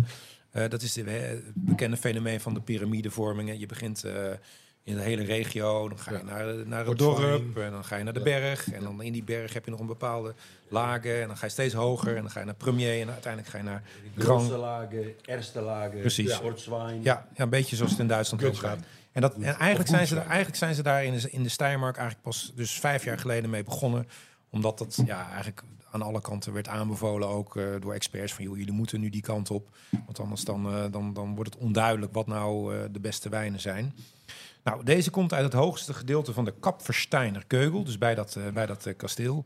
Overigens ook heel leuk, eh, ook groot wald heb je daar ook, bomen. En al die bomen die, die worden gekapt en daar worden dan ook de vaten van gemaakt. Dus Oké, voor, is rood en ook. Ja. deze houtlaging die die ook heeft gehad is van... van, eh, van Oostenrijks hout. ja, Oké. Oostenrijkse Ja. hout. Hoor je niet veel, trouwens. nee, zeker niet. Ehm, de, deze aanlage is geplant in 87, dus zijn al best oude stokken. Eikenhouten vaten van 300 liter, dus dat is, eh, dat is een beetje bariek toch, of iets meer. Eh, negen maanden, ja, ik, ik ben echt heel benieuwd. Het ligt er al eh, heel lang. Het is donker, donkergeel, bruinig. Oranje. Maar wij hadden hem al eerder gekregen. Dus ik zelf, hij is oranje. Mhm. Eh, die jongens gooien er een hoger tempo in dan wij, Antoine. Ja, ik moet praten, hè. Ja. Ja, oh, het is wel ehm Noga een beetje. Dit gaat wel naar de... ja, ik vind hem heel mooi. Toch? Ja, en dan eindigen we het, eh het, het Burgunder proeverijtje. Ehm, nee, eh, nee, we hebben er nog Nee, twee. We hebben er nog twee. We gaan even terug naar uh, Chardonnay, hè? Tinacher. We gaan nu twee Ja. Chardonnays eh, proeven. Ik gooi deze weer eventjes uh, doodzonde. Dat zouden we niet doen, maar Ligt, dat gaan we eh, toch doen. Ligt al eh, zeven jaar in mijn kelder en ik flikker hem nu gewoon op elkaar weg. Lekker dan. Maar goed. me door, Niels. We gaan de peertjes erin eh, in eh, koken of iets anders. We gaan nu twee morrel, morrelions drinken, dus twee chardonnays. Eén lichte, die geen houtlaging heeft gehad, en de andere wel. Nou, de eerste is weer de, de, de Lackner eh, Tinacher. Ja, eh loepzuivere chardonnay, fruitige tonen, peer. ehm, toch ook wel wat eh, walnoot, eh, dat toch wel echt wel een beetje die Burgonderstijl. Een beetje koolzuur zit er nog in. Een beetje sprankeltje. Ja, ja perfect. Mhm. Ja, zeker. Mm. Nee? Wat crèmig ook. Lekker. Oh, hier hou ik wel van. Ja, hij is echt mooi. Dit heeft weer die mineralen. Dit is weer... ehm, ja. ja, dit is... ehm, even terugschakelen naar die, naar die, eh, die nogal heftige grauwbegoenen. Misschien heb ik in de volgorde heb ik hem niet helemaal goed gezet. Maar ik dacht, misschien is het leuk om eh, twee ehm, ehm, eh, ja, Chardonnays eh, naast elkaar te zetten. Dus dit is... ehm, eh, ja, dit, Die, die, die wijsbegoender heel begondisch was, is dit juist weer heel wat strakker. ja, ja, dit is heel strak. Mineraliger. Ja, Niels? Wat? Nou, ik, eh, even nog eh, ja, aanvulling op jouw verhaal net van die STK. Mhm. Dat heb ik dan van Erich eh, junior geleerd. Eh, ze heeft hij jou waarschijnlijk ook wel verteld. Hier is Pols. Ja. Ja, Erich Polts, heel goed. Ehm, die zei ook van, eh, je hebt dan die klassificatie en je hebt dus die dorp eh, of die ortswijnen. Ja. Maar hij wil wel benadrukken dat het eh, niet zozeer de, de geografische, het is eigenlijk niet de dorpsgrens, het is de terroirgrens ook. Ja, oké. het heel belangrijk dat je niet, als er een dorp op staat en het is een, een ortswijn, dat het niet stopt bij de gemeentegrens, want ja, de bodem stopt ook niet bij de gemeentegrens. Nee, dat klopt. Dus dat is, Ja. ja. dat vond ik wel, ja, die dat zei, vond ik wel typisch. Het is echt terroir gevoed ook. Gedreven. Ja, Ja. ja. Ja, want je hebt natuurlijk ook, k- kijk, er loopt ook nog een echte grens doorheen, een landgrens, Ja, Slovenië. Maar je hebt natuurlijk aan de andere kant van de grens ook Sloveense wijnen. Ja. En het probleem lange tijd van die, eh, van die Sloveense wijnmakers was dat ze weinig kennis hadden ehm, om, om het naar een nog hoger plan te tillen. Maar dat is inmiddels natuurlijk ook allemaal aan het veranderen. Eh, net zoals bij de, bij de Oostenrijkers, wordt ook steeds beter. Maar ja, daar loopt natuurlijk eigenlijk ook geen, geen, geen grens. Want die bodem is hetzelfde. En, en, Er zit een rivier tussen, Ja. meer niet. nee, nee, inderdaad, meer niet. Nee, het is eigenlijk zo, wat, wat Niels ook zegt, die ortswijnen en die dorpswijnen. Praat even in de microfoon. dorpswijnen. En daarboven heb je eigenlijk een bovenste laag, dat is riedenwijnen. Ja, En die riedenwijn is opgesplitst Oh, in, die, in die klassificatie. Eerste en, ST, en, STK. en, en, en dus eigenlijk in die toplaag, daar zit een specificatie Ja. in die lagen. Nou, we hebben dus nu eh, een, een, een, eh, een gewone eh, Chardonnay. En dan gaan we nu, en hou hem nog even in het glas, voordat we hem inschenken. Of, of drinken hem op, of we doen er wat mee. We gaan nu naar Sattler, Sattlerhof. En dat is wel heel leuk, want Sattlerhof, dat is echt... Als je ooit in de Zuid-Steiermark komt, dan moet je daar echt eventjes naartoe gaan. Ehm, dat is namelijk niet alleen een wijnhuis, maar ook een... ehm, ja, ja, wat is het nog meer? Ze hebben twee restaurants, er zit een hotel bij. weg te gooien, Anton, Ja. de hele tijd. Ja, ja, ja, maar ja, weet je, ik ga hem straks ook heel even op pauze zetten, Ja. Ernst, want het gaat zo hard. Ik vind het gewoon jammer. Ja, nee, ik vind het gewoon zonde. Het Ja. is gewoon een prachtige wijn en dan zitten we weg, eh, want dan vol alweer. Jammer. Kleine beetjes, Mies, kleine beetjes. En een deze afloop- komt van Wijkoperij. Oh ja, eh, deze komt van wijnkoperij De Gouden Ton. En ehm, eh, De Gouden Ton die heeft dus Sattlerhof in zijn assortiment. Ja, en dan gaan we dus nu naar een, ehm, eh, naar, ja, eh, een, een, een, Grand Cru, eh, Chardonnay. Sattlerhof, prachtig domein. Ook in, nee, vorig jaar zijn we daar geweest. Eh, 30 hectare, middelgroot. ehm, ook, ook al oud, sinds 1887. Ook de zoveelste generatie. Eigenlijk is het overal hetzelfde. Maar wat je hier dus hier, hier hebt, en dat is echt leuk. Zij noemen zich Genießer Hotel und Restaurant Sattlerhof. En ze hebben echt twee hele goede restaurants. Gewoon een, eh, beetje bistro-achtig waar wij dan hebben gegeten. En dan hebben ze ook een Haube-restaurant. Want in Oostenrijk is het fenomeen Michelin-sterren... zie je eigenlijk alleen maar in de grote steden. Rond Wenen en ehm, rond Salzburg en eh, Innsbruck. En alle andere regio's die, eh, die hebben een ander, eh, ander systeem. Hoe heet dat? Wat, je zei het, maar... Ja, Haube. ehm, eh, Dus je houdt bij 1 punt, 2 punt, 3 punt of ja, dat zijn, dat zijn de koksmutsjes. eh, 1, 2, Oh, 3 zo. en 4. Dat is eigenlijk Oh van ja, ja. Het is Ja, van zo. Gomilo is het volgens mij. Gomilo, ja. En daar, dat is eigenlijk daar veel belangrijker. En dat krijgt ook punten. Dus eh, tot, Ja, tot 20 punten inderdaad. Eh, en zij hebben dus ook een, eh, echt een waanzinnig goed eh, restaurant. En dat is leuk, het zijn twee broers. De ene broer doet dus de wijn en de andere broer doet het eh, restaurant. En, eh, en daar ook weer zonen van. En die nemen dat natuurlijk nu allemaal over. We zijn vorig jaar bij Sattlerhof eh, geweest. Daar waren de meningen over verdeeld. Want Sattlerhof is ongelooflijk strak, ongelooflijk zuiver. Heel puur, heel schoon. ehm, eh, ziltig, dat soort, dat soort, dat zal bij deze wel wat anders zijn. Want dit is natuurlijk ehm, Chardonnay en, en houtgelagerd. Ja. Ik weet het niet. We gaan hem, we gaan hem proeven. Ehm, deze wordt gemaakt overigens van de allerrijpste druiven van de allerbeste wijngaard. En ehm, nou ja, ik weet het niet, jongens. Ja, Eh, is heel erg jullie lekker, zijn allemaal zo stil. Ja. Nou ja, we zitten te genieten. Kosten nog moeite gespaard eh, bij deze. Ja. Oh man, Ja, hij is wel heel mooi hoor. dit is wel echt, Echt heel laag, mooi. hè? Ja, veel heel laag, mooi. Heel veel laag in. echt heel fijn. Maar eh, je merkt ook eh, hoe, als je even in je glas zit, dat het totaal anders ontwikkelt. Ja. Hè, je ontwikkelt door. En dat, Ja. Ja, je moet het eigenlijk wat meer, eh, wat meer, eh, wat meer, eh, tijd, wat meer tijd geven. Super lekker, Ernst. God, wat een lekker glas. ja, dat is heerlijk man. Ja. Ja. Hey, maar nu hebben we dus die vier wijnen eh, gehad. eh, die, die zeg maar. we zijn er doorheen. Hè, hè, en nu zijn we eindelijk aangekomen in Zuid-Steiermark, waar we natuurlijk eigenlijk al lang waren. Want we, we hebben er al best veel over verteld. Maar Erntje zei in het begin van de podcast dat je geen geschiedenis wilde. Nee. Nee. Maar, nee, je hebt, komt niet later. nee, je hebt toch wat feitjes nog even. Ja. Ik ben eigenlijk heel nieuwsgierig, want ik weet, ik kom er, ik, nou, nogmaals, ik kom er heel vaak. Maar ik weet eigenlijk helemaal niks van de geschiedenis van de Zuid-Steiermark. Nou, kijk, leuk dat je dat zegt, Tom. ja, dus kom er maar in, Ernst.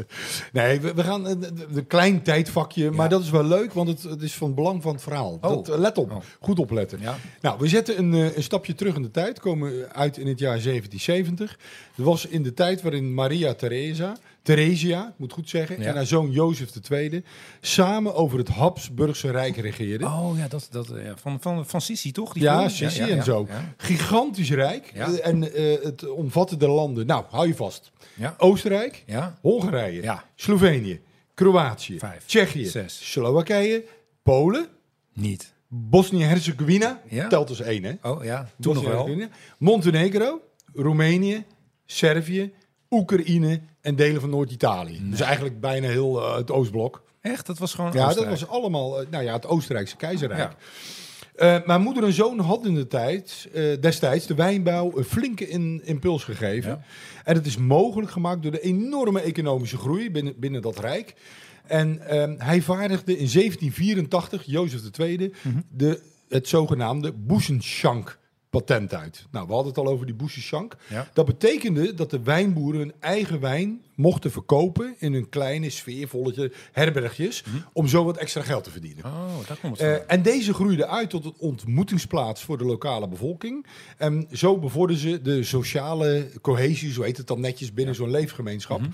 Maar die boesjeschanken die bestaan nog steeds. En die zijn inmiddels worden die beschouwd als nationaal erfgoed. ja. Dus dat is wel, eh, wel, wel een grappig feitje. Ja. Tweede is, keizer Jozef eh, stond ook toe dat eh, de wijnboeren waren die in twee eh, gebieden eigenlijk wijn maakten. Ehm, dat was in Zuid-Steiermark en in Slovenië. Hè, dus maar dat Ja. was, het, vroeger waren dat gewoon deelstaten van Ja. elkaar.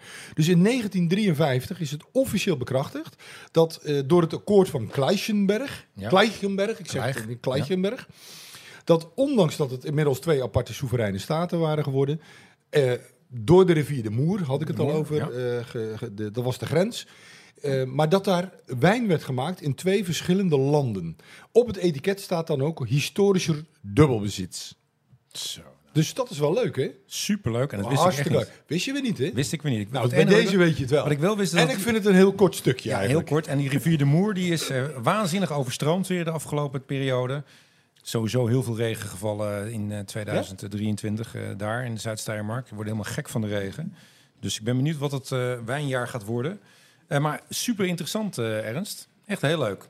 Ja, toch? Ja, ja, ja, Kun je ja er zeker. nog meer over vertellen, Ernst? Nou, Ja, nee, het, is, het is wel weer genoeg. Het is wel weer genoeg.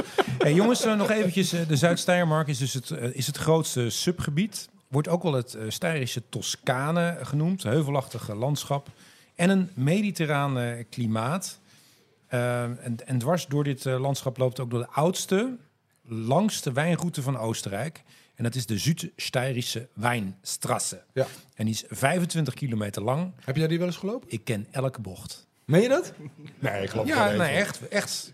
Ja, nee, die ja, nee, die Zuid-Steirische wijnstrasse, die kan ik wel echt wel. Die ken ik op mijn duimpje. Dat, dat echt, eh, ja, die ken ik wel. Lopend, fietsend, eh, kruipend. Kruipend waarschijnlijk. Ja, dat is, het is 25 kilometer. Het is inderdaad eh, langs Mm. wijngaarden, maar je gaat ook door bossen. Ehm, je komt van alles tegen. Leuke boesjeschanken die je net zei, waar je lekker kan eten. Heel veel mooie wijnhuizen, restaurants, chique hotels ook steeds meer. Ook gewone hotels, van alles en nog wat. Het gaat heel stijl, eh, heuvelachtig. Het is echt eh, fantastisch, eh, fantastisch mooi. Eh, een deel is ook de grensstrasse. Dus dan heb je echt midden op de weg staat een witte streep. En dan is Ja, ja. links Slovenië, rechts Ja. is Oh, Oostenrijk. En dat is de Steirische Wijnstrasse. En dat is echt leuk om eh, te doen. Je kan dat ook eh, heel makkelijk opzoeken en dan weet je precies waar je moet, waar je moet zijn. Ehm, dus, dat, eh, dus dat gezegd, eh, Ernst, Mhm. jij wou nog wat zeggen over kernöl. Ja, de, de, ten eerste vroeg me af of jij het wel eens op hebt. Ja. Ja, Ja? en je moet het vooral niet morsen, want als het op, eh, op je shirt gaat, dan krijg je het er nooit van je leven meer uit. Nee. Eén tip, je kan, eh, dan moet je het in de zon, dan moet je het wassen en in de zon eh, hangen en dan gaat het er misschien uit. De kernöl wordt gemaakt van pompoen, Ja, pitten. pitten. Ja, dat begreep ik. Ja, en het is pikzwart. Groen, groen, donkergroen, zwart. Ongelooflijk lekker. Je moet het niet over de sla gooien, en, en dan, maar je moet het een beetje aanlengen met, met wat zuren erbij. Dus een beetje azijn en zo. En echt, ja, en dat is alles drenkt daar in de kernöl.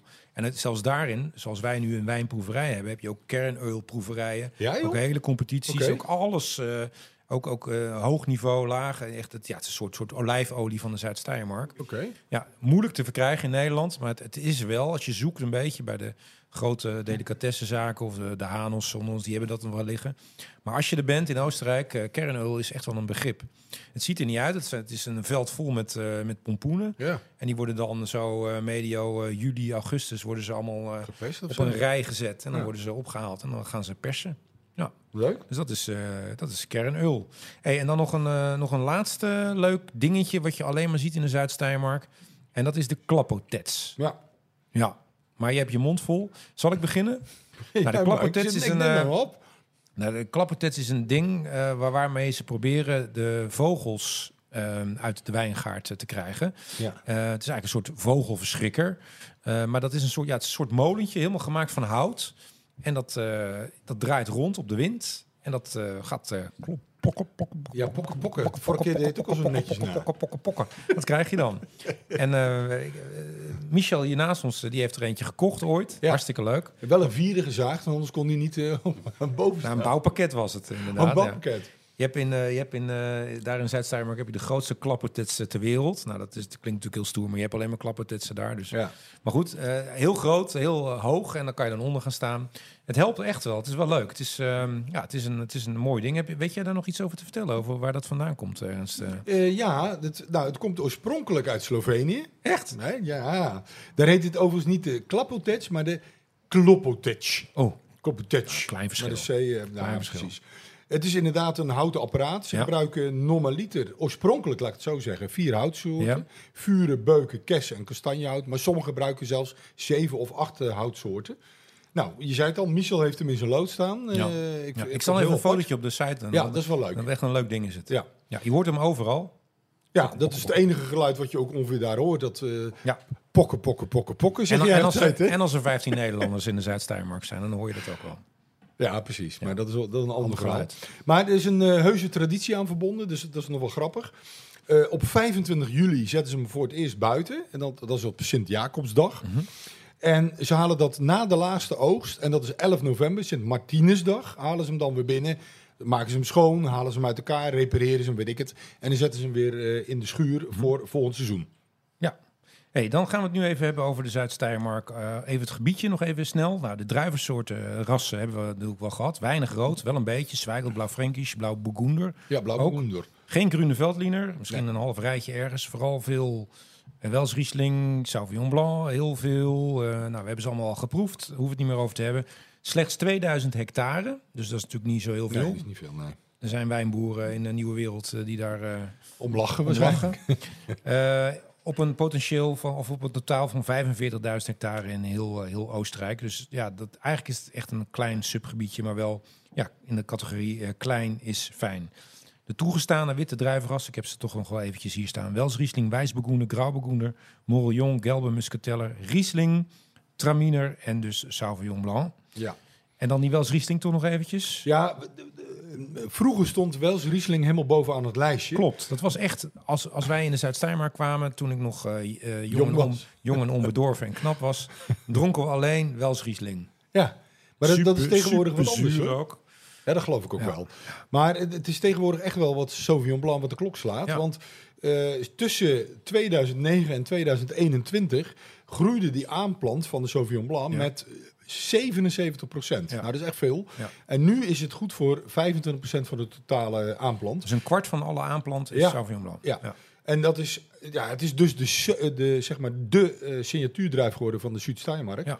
Ehm, ja, er worden prachtige witte wijnen van gemaakt. En mogelijk wel, ja, van heel Oostenrijk, maar mogelijk wel behoren ze tot de beste van de wereld, denk Nou, ik. er zijn natuurlijk heel vaak van die proeverijen waar het alleen maar gaat over eh, Sauvignon Blanc. En dan kijken ze dus niet waar het vandaan komt. Dan gaan ze gewoon blind proeven. En eh, de, de Sauvignon Blancs uit de Zuid-Steiermark, die staan echt altijd eh, in, de, in de top. Ja. En die kunnen echt wedijveren met, met Loire en met Nieuwe? Wereld. En, Zo mooi gemaakt. Ja. Ja. En, en hartstikke leuk bruggetje trouwens, Ernst. Want we gaan nu een ongelofelijke rits Sauvignon Blancs proeven. En we gaan er in een Kom moord- door. we gaan er in een moordend tempo doorheen. Maar ik wil er eentje echt even uitlichten. En natuurlijk, we gaan ze allemaal even kort bespreken. Want we gaan straks vier Grand Cru eh Sauvignon Blancs drinken. Ook een aantal op leeftijd.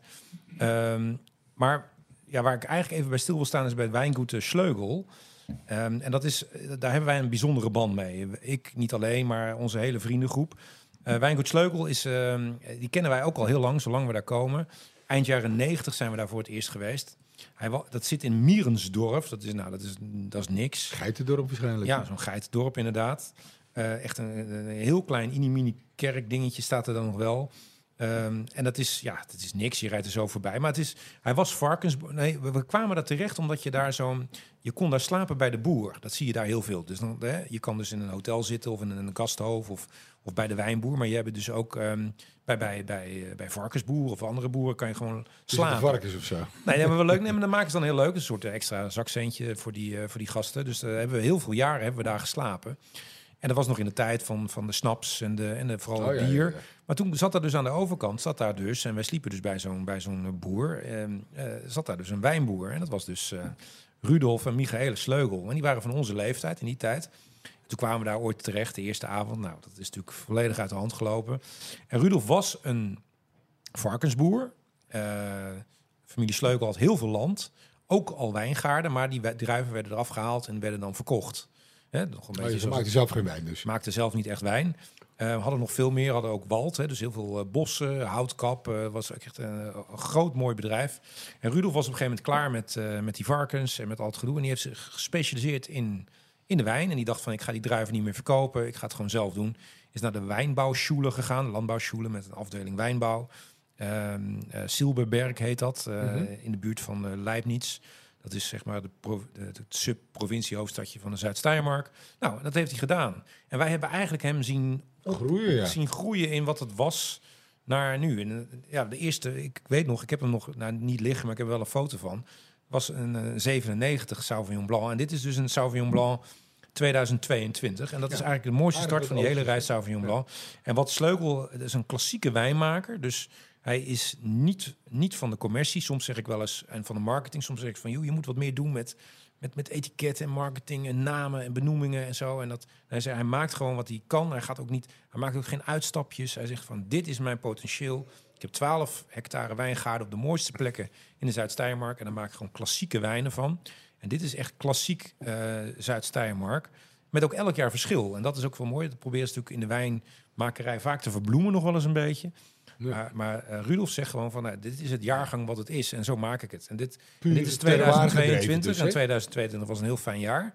En het is eh, echt een mooi, aangename, fijne, goed, goed gemaakte wijn. En vergis je niet, hè. ehm, er was een, eh, we hebben het gezien, we waren erbij. een keuring van 100 Sauvignon Blancs uit de Zuid-Steiermark. Van vooral veel kleine wijnboeren. Deze jongens zaten er ook allemaal tussen, STK. In de top 3 geëindigd. Als Ja. klassiek, hè. Dus niet, niet gelagerd. eh, gewoon van meerdere wijngaarden gemaakt. Een klassiek gemaakte Sauvignon Blanc. En dit is gewoon heel, heel, heel aangenaam. Heel fris, heel Ik fruitig. vind hem heel mooi. Een Maar ja, fijne ik, Sauvignon Blanc. ik ken het huis via jou Ja, natuurlijk, want ja. jij neemt wel eens mee. Nou, ik vind het echt een fantastisch huis, Leugel. Echt waar. Leuk en eh, echt eh, onwijs aardige mensen. Zijn ook hier wel eens een keer geweest. En ja, we komen er graag. We hebben er een goede band mee. Zijn vrienden geworden van ons. Dus Ja. eh, die moet even, moest even genoemd Ja, ja, ja. worden in de podcast. Maar hij is, hij is ook helemaal gek op terroir. Hè? Want Michel, jij vertelde het wel eens, dat heb ik wel eens ont- onthouden. Dat die man, het eerste wat hij doet als hij op een wijngaard staat, is een, een, een, een, een klauwtje met eh, klei of aarde tot zich nemen en ruiken. Ruiken, van, eh, dit, is, dit ruikt naar dit of dat. En die ruikt dan de potentie van de druiven en de wijn Ja. in de toekomst. breekt ook altijd, Ongelooflijk mooi vind ik dat. breekt ook altijd een, eh, Echt een boer. Breekt ook altijd een blad af. Eventjes kijken, de dikte. Pak altijd, is altijd met Ongelooflijk, hè? bezig. Ja. met lopen doen. En ja, dat is toch wel het, het pure. eh, Zoals het hoort eigenlijk, vind het ik. hoort, ja. Ja. hey, maar eh, we gaan nu dus nu een enorme rij eh Sauvignon Blancs proeven. Ik ben er klaar voor. Jij bent er klaar voor. Jij wou nog wat zeggen over Tement, want dat vond ik wel bijzonder. Dat, Ja. Ik wist dat wel een beetje. Ja, Maar jij had natuurlijk een beetje zitten zoeken. ja. Eh, want Tement is eigenlijk de man die Sauvignon Blanc groot heeft gemaakt. ja in Zuid-Steiermark, zeker. We gaan Ja. overigens geen, geen eh, Sauvignon Blanc van Tement eh, proeven zometeen. Nee. Maar ze hebben echt de meest Ja, fantastische... maar hij is wel de grondlegger Ja. van, van zeg maar de Sauvignon Blanc in Zuid-Steiermark Ja. geweest. Manfred heet hij trouwens Ja. als voornaam. En mogelijk dat hij al lang door een zoon of ja, dochter ja, is zeker. opgevolgd. Ja, zeker. Maar Manfred, die is, heeft wijngoed tement gehad. Ja. Hij is de basis van echt van de Sauvignon Blanc, wat ik, eh, wat, wat ik al zei, het Ja. Steiermark. Mhm. Ik moet even weggooien, geloof ik. Ja. Even wachten hoor, want ik ga zo verder met Ja, ja, ja, ja, ja. ja, dat veel belangrijker om je glas te dat vullen dan, eh, dan de dat- podcast, precies. Ernst? Precies, ben ik ook. nou ja, in de jaren 80 van de vorige eeuw eh, heeft hij Sauvignon Blanc aangeplant Mhm. in plaats van de Wels Riesling. We zeiden het al, hè? Wels Riesling was eerst allemaal, oh, het was helemaal vol met Wels Riesling. En hij is als eerste begonnen met Sauvignon Blanc Ja. aan, te, eh, zeg maar aan te planten. Ja. En hij richtte in 1986, dat is even van belang, 86 de STK op. Ja. En dat staat voor de Steirische Terroir und Classic Weinguter. Ja, heb ik net al een beetje Ja, verteld. maar precies. Je mag het nog Want hij, eh, hij vond, eh, er waren geen nationale voorschriften voor kwaliteitswijnen opgesteld op dat moment. Want die dak kwam veel later. Ja. Hij zegt, nou ja, dan niet, dan doe ik het zelf wel. Ja. En zijn Sauvignon Blanc, jij zei het al, Riet Sirek. Dat is echt de, een van de beste Sauvignon Blancs van de wereld. Ja. Maar die, die, die gaan we niet proeven, hè Antoine? Nee. Nee, nou, eh, ik had hem eigenlijk mee moeten nemen in mei. Maar ik heb, toen wist ik nog niet dat we deze podcast gingen opnemen. Het kost ook gewoon eh, serieus 60, 70 euro voor een, voor een fles. Maar goed, dat eh, moet een En keertje als het op de kunnen. regering li- ligt, eh, 90 euro, begrijp ik. Oh, oh, ja, gaan we het even Ja, over de politiek ja, hebben, Ernst. Ja, even tussendoor. Sigaretten worden weer duurder. Sigaretten en, worden Wijn wordt duurder. Ja, nee, maar in ieder geval. Maar het is ook sowieso moeilijk in Nederland te verkrijgen. Maar je, het is wel leuk om, om dat een keertje een keer te proeven. Desnoods met je wijnclubje, want het is wel een fantastisch wijn. Sierek inderdaad, dat, dat is, eh, dat is eh, prachtig eh, mooi. In 2018 eh, werd dan toch besloten om dat DAC, DAC-systeem op te richten. Ja. Maar STK is er daarnaast blijven bestaan. Ja. Dat geeft wel eens een beetje verwarring. Ja. Maar over het Snap ik ook algemeen, wel. Ja. Snap Maar, ik ook wel. maar goed, als we het eventjes terugbrengen naar de basis, is het toch wel Manfred Tement Ja. die, die de Sauvignon Blanc en dan vooral op, op kwalitatief hoog niveau naar, ehm, eh, naar de Zuid-Steiermark heeft gebracht en Ja. veel meer heeft aangeplant. Toch nog eventjes, hè, want je, eh, we hebben het net al even kort gezegd. Je kan het indelen dus in gebiedswijnen, hè, dat Ja. DAC. Dat is dus uit, uit de hele Zuid-Steiermark. Dan heb je oortswijnen, Klopt. Dat of is- crosslagen. Rooslaken. Dat is dus uit een... Een eh, gemeente of, gemeente. Een, of een cluster van wijngaarden. Ja, ja. Wat jij net wel heel, heel zei zei van dat, dat is wel zo, maar goed, die, dat gesteente of de vulkaan of dat lijsteen houdt niet op bij de Nee, eh, gemeentegrens. Maar goed, Ja. ze proberen het toch een beetje in te delen. Dan krijg je de, de riedenwijnen en de lagerwijnen. ehm Dat met zijn daar, vergelijkbaar met die cru-wijnen, Ja. ja. zoals in Frankrijk. Dat is Ja. wel even van belang. ja, alleen dus die STK-wijnen, die doen dus met dat, en dat zie je dus boven in dat etiket, dat één STK Premier Cru, een grote STK, Is GT, ja, GSTK. Ja, Dat, zijn, dat is eigenlijk toegevoegd. Het is eigenlijk door die eh tement, hè, dus Ja. die heeft ervoor gezorgd. Hoort niet tot het daksysteem, want het daksysteem heb je net eh, opgezomd. Deze komen er eigenlijk als subgebieden bij. Ja.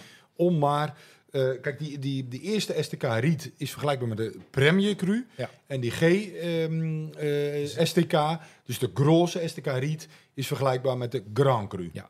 En dan om het nog even ingewikkelder te maken, hè, want wij- we zijn toch al zo Tuurlijk. nerdig uitschelen. Eh, Zuid-Steiermark is dus een subregio van de Steiermark. Ja. Maar binnen de Zuid-Steiermark heb je dus nog vijf Ja. subregio's. En dat, die hebben we eigenlijk allemaal al een beetje geproefd. Ik ga ze toch nog even noemen. Dan heb je dus Kietzek Sausal. Ja, ja. Sausal. Dat is dat hele stijlen met dat lijsteen. Hè, van, Ja, van, eh, hebben van, geproefd. Van, eh, van Wolmoed was dat. Dan heb je Gamlitz. Dan heb je Ehrenhausen. Dan heb je Eichberg en Leutzach. En dat zijn eigenlijk de, de vijf gebieden die zo ongeveer zijn eh, aangemerkt. En die hebben natuurlijk allemaal kleine verschillen. Want het, het gebied staat bekend om zijn microklimaatjes. Kietzek is voornamelijk dus lijsteen, hooggelegen, grote temperatuurverschillen, strakke stijl, mineralen. Heb je Eichberg, dat is meer zanderig, ondergrond, zandsteen. Schotter is ook zo'n begrip. Dat is alleen maar daar. Ik heb het opgezocht. Eh, dat is een soort, een soort combinatie van zandsteen en klei. Eh, die klei loopt dan weer wat meer door in andere gebieden. Klei levert wat weer meer wat de fruitige stijl op. Kortom, heel veel eh, verschillen in al die gebieden. En dat is natuurlijk heel leuk. En dan, maar dan, dan krijg je natuurlijk ook nog de, de, de, de, de stijl van de wijnboer. Ja, Ja. Die doet het weer op zijn eigen manier. Dus de ene die zit veel meer in het staal, de andere iets meer hout. de andere heel strak gemaakt, de andere meer op het fruit. Dus ja, het is wel een beetje moeilijk om het eh, gebied te doorgronden. Dat zeg maar als introductie naar de, naar de alle Sauvignon Blancs die we nu gaan proeven. Nou, Ja. we hebben dus nu de, eh, de Sauvignon Blanc van eh Sleukel gehad. En wat we dus nu in het glas hebben. En luisteraars, ik hoop dat jullie het nog een beetje kunnen volgen. Maar we, ik, ik- de proeflijst staat online. We gaan nu weer terug naar Sattlerhof. Ehm eh Sattlerhof Sauvignon Blanc Zuid-Steiermark. Ehm, ja, Fris, altijd fris. Ja, is mooi. Vom zand, zeggen ze hier ook uit. Eh, ja, Droog. droog. Nuances, groene kruiden, citrus, asperges. Ja, ik vind het een ongelooflijk lekker glas. eh, eh, Sauvignon Blanc. Strak, fijne stijl. ook lekker. En dan eh, gaan we gelijk door naar, eh, naar de volgende. En dat is de... eh, dat is de, de Pols weer. Dat is weer... We gaan weer, we gaan weer naar... we gaan weer naar Pols. Jongens, Gelukkig hebben we nog veel over. Dus kunnen we straks lekker doorproeven, Anton. Zo, deze is helemaal mooi hoor. ja. Deze vind ik echt mooi. Dat vind ik nog echt een stukje beter dan die vorige. Ja, absoluut. Ja. En dit wat we nu En wie is Therese? Dat, eh, dat weten Ja, we dat ga ik dus nu vertellen. Dat, Oh, is, de, de, eh, dat, is, dat is een wijngaard, ehm, en op de hoogst gelegen wijngaard van een familie. En dat heet de Theresian Heuwe. Nou, Mhm. en dat, ehm, ja, dat, dat is in Saustal, dus dat is weer een ander gedeelte. Beetje begonjestijl, premier cru, Ja? lijsteen. Ja, weer totaal anders. Ja, het is, het is de ene is nog andere, anders dan de andere. Hè? Deze is echt heel mooi. Ja. Zacht. Ja, leuk. Lekker. Ja. Heel goed. Heel fijn. Eh, dus we hebben nu ongeveer eh, de, de pols eh, wel eh, gehad, eh, denk ik toch? Ik denk het wel. Ja, of niet? Ja, Ik zeker denk het wel. We hebben er vier op, dus eh, in een mooi tempo. In een moordtempo. Ja, we gaan nog even. Ik zie er eentje met een zilverpapiertje nog staan. eh. ja, die Oh. staat er in één keer tussen. ja, Ik weet niet wie dat gedaan ik heeft. ook niet. Ik heb ook geen idee. ik heb ook geen idee. Er is een eh, dark horse. Oh, Dak nou, hoor. In, Cali-. Ja, uit ja. Californië. ja. Jij zei, eh, Antoine, jij zegt, eh, we hebben ze gehad, eh, de wijnen van Pols. ja. Maar eh, ja, als je te gast bent, dan moet je natuurlijk altijd iets meenemen. En eh, ik, eh, wat geef je nou eh, twee mannen die al zoveel wijn drinken en zoveel podcasts opnemen en alles nog eh, eromheen? Ik dacht, nou laat ik eens een keer een wijn meenemen en laat ik jullie dan maar eens even raden wat het is. Ik had al wel verklapt dat het uh, Sauvignon Blanc is. Ja. En ik zou ook verklappen dat hij van Pols is. Mhm. Maar de ehm, leukigheid zit hem een beetje in het feit eh, welk jaartal dat hij is. Ja, dat weten wij wel. dus dan mogen jullie straks eh, mogen jullie een gokje doen. Ja, ik- nou ja, jij zei dat je, dat je een pot zou meenemen. En ik, eh, ik herken het. eh, ik, her- ik, nou ja, ik heb de fles laten zien. En dat is met dat relief Pols logo erop. Ja. Dus dat betekent dat hij in ieder geval ouder is dan...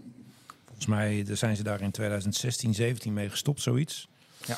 Maar misschien... Hij is ouder, ja, dat klopt. Ja. Ja, hij is ouder. Maar eh, hoe ik er ook op kwam... Ik Ja, heb, hoe kom je eh, daar in nou ja? Hoe ik, kom heb, erop? ik, ik was al, bev- eh, eh, hoe moet ik het zeggen, eh, beïnvloed met Pols, besmet met Pols, voordat jij erover begon.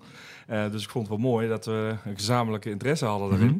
Maar ik heb ooit een interview gedaan met Erich, eh, Erich junior, Mhm. eh, in mijn talkshow. En daar hebben we heel veel ook over die STK gesproken en zo. En ehm, ze hebben er maar wat wijnen opgestuurd toen, ook om te proeven. En deze zat daartussen, die heb ik Mhm. bewaard voor een speciaal moment. Dus die gaan we vandaag proeven. top. Maar ja, nu is dus de vraag Sauvignon Blanc, Pols. Welk jaar? Eh, ja, welk jaar? En dan zal ik daarna vertellen welke wijngaard dat het is. of Maar wat jongens, het, dit eh, is echt wel heel gaaf. dit. Ja, dit is nog mooi weer. Dit zit weer... Het is mooi opbouw zo.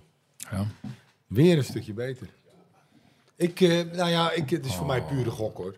Maar- Maar, ik zeg 2012. Nou, wij, zijn, wij zijn dus eh, bij Pols vorig jaar... eh, dus jij weet het. Nee, ik weet het niet. Maar wij hebben toen ook een proeverij gehad van, eh, van oude Sauvignon Blancs.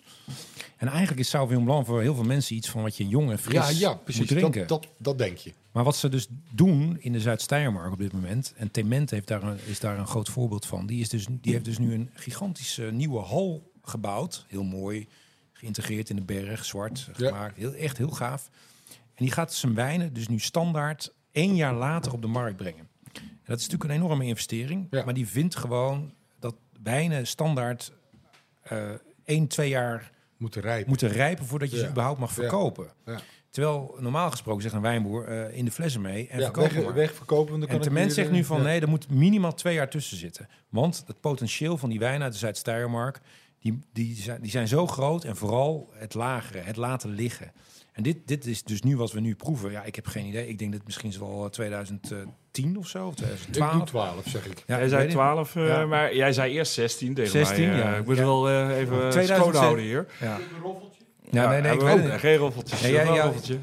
Maar wat is het? Maar het is een... ehm, eh, maak hem maar open, Ja? Nou, Het is een speciale wijn, 2010. 2010. oh, ja, ik heb En gewonnen. eh, hè, dit, twee be- jaar. dit bewijst dus ook dat Sauvignon Blanc zeker eh, goed eh, oud kan worden, zoals Ja. jij dat al aangaf. Jongen, jongen. Mooie Ja. fles ook, met, dat, eh, met die opdruk van Pols. Ja, dat doen ze helaas niet meer. Het zal wat te duur zijn. En de, Ja, dat denk ik. Dat en de wel wijngaard ken je ook, eh Antoine. Ja, zeker. Ik heb daar gestaan. Hoog Krasnitzberg. Ook een mooi hotel heb je daar. Echt, echt fantastisch. Nee, het, ehm, nee, Wat maar- proeven we? Ja, wat Ah, het is echt heel mooi. Ik vind hem, eh, ik, in de neus vind ik hem zelf neigen naar Riesling. Mhm. Ja, door de petrol. Ja. Ja, eh, neigen naar Riesling. Hè? Een beetje petrol bijna. Ja, qua ontwikkeling, ik vind wel in de neus merk je het vooral. Ik vind het, op palet vind ik het inderdaad, eh, natuurlijk, natuurlijk merk je het verschil, maar vind ik het vooral ook zijn kracht houden. Dus Ja. ik merk niet dat het, eh, het zuur is wat, wat afgevlakt, wat tammer. Ja. Maar dan kun je het ook niet helemaal vergelijken, want dit is 2010, dus in hun wijnmaakstijl is ook wel wat veranderd. Ja. Want je had het over de twee neven, zijn het volgens mij toch nu? Nee, nee, het zijn, Zijn nu... het nog eh, wel weer broers? Ja, het zijn, het zijn Ja. eh, broers, ja. Maar in ja. ieder geval 2010, volgens mij eh, waren zij toen nog niet eh, als hoofdwijnmaker eh, actief. Dus Nee. het zal ook wel een andere stijl zijn een beetje. Ja, nee, ja, ja, ja, dat klopt. Maar het is 2010 hoog Ja, het is Hij heeft een beetje creamy eh, na af, afdronk ook. Het is wel echt wel, echt wel eh, te gek. En dan zijn we nog niet eens bij de Grand Cru's eh, aanbeland. Maar goed, het, het, het, eh, wat- we hier vooral in deze podcast ook willen, willen aantonen... is dat, dat Sauvignon Blancs, waar we vooral altijd, altijd van denken... van die moet je fris en jong drinken. Ja, blijkbaar niet dus. Nee, die kan je echt, als, als je goede Sauvignon Blancs hebt... kan je ze echt, eh Toch vind ik je dat mooi. echt ouderen. Dat vind, dat vind ik toch Dat is toch gaaf? Ja, ik hou ervan. Ja. Ik denk dat, dat het wel een beetje aan de stijl ligt Ja. als, je, als je die eh, eh, eh, RVS opvoedt, hè, gewoon, Ja. dat het dan wat jonger gedronken moet worden. En Ja, geen weer dat- lagering dat- mee. ja, daar ben ik wel je eens. dan Denk kan ik je ook. dat best wel langer bewaren. Ja. Beetje Ja. Nieuw-Zeeland. Overigens, eh, want wat- het wordt vaak Nee. vergeleken, deze stel- stel wijnen worden vaak vergeleken met, ehm, ehm, ja, met, met Bourgonjewijnen, maar ook met... eh, Terecht ook hoor. Het is gewoon prachtig. ook ook eh, ja, de Sauvignon Blanc uit de Loire en zo. Wat nog misschien nog wel leuk is, is de breedtegraad van de Ja, Zuid-Steiermark. dat had jij erbij gezet. Ja. Maar ik begreep... eh, je- Nou ja, ik heb een kaartje daarvan. Ik ben het helaas vergeten. En trouwens, je ziet het toch niet in de podcast. Maar de Zuid-Steiermark ligt op de 47ste breedtegraad. ja. En ehm, dat ligt dus ongeveer op dezelfde hoogte als Zuid-Tirol, Alto Adige. Ja? En verderop de Jura en de Bourgogne. Ehm, Nou ja, dat, verklaart mogelijk een stukje daarvan. nou ja, wel een beetje. Ja. Windstromen komen vanuit de Adriatische Zee. En ehm, ja, het heeft dus mediterrane invloeden. Dus ja, Ja. uiteindelijk is het natuurlijk toch gewoon een... ehm, ja, Ja, een soort, hij, soort hij is echt leuk. Ja. Hij is echt mooi. Maar Mooi, gaaf. goed eh, wijn. dus, eh, ja, echt, echt- leuk, dankjewel. Ja, graag gedaan. Qua stijl is ook wel, eh, eh, heb ik ook wel meegekregen, is mensen die niet zo van Sauvignon Blanc houden of er niet zoveel van weten, hebben vaak een eendimensionale ervaring. En dat is dan of, of Franse uit Loire, of Ja. eh, een Nieuw-Zeelandse. Want die Of een zijn minstens zo bekend. Ja. Eh, Ja. Maar er zijn totaal eh, twee verschillende stijlen. Maar Ja, Oostenrijk absoluut. ligt er letterlijk en figuurlijk een beetje tussenin qua stijl Ja. ook. ja. Dus vind, ik, als je, vind ik ook, ja. Je kunt er heel veel mensen een plezier mee doen. ja.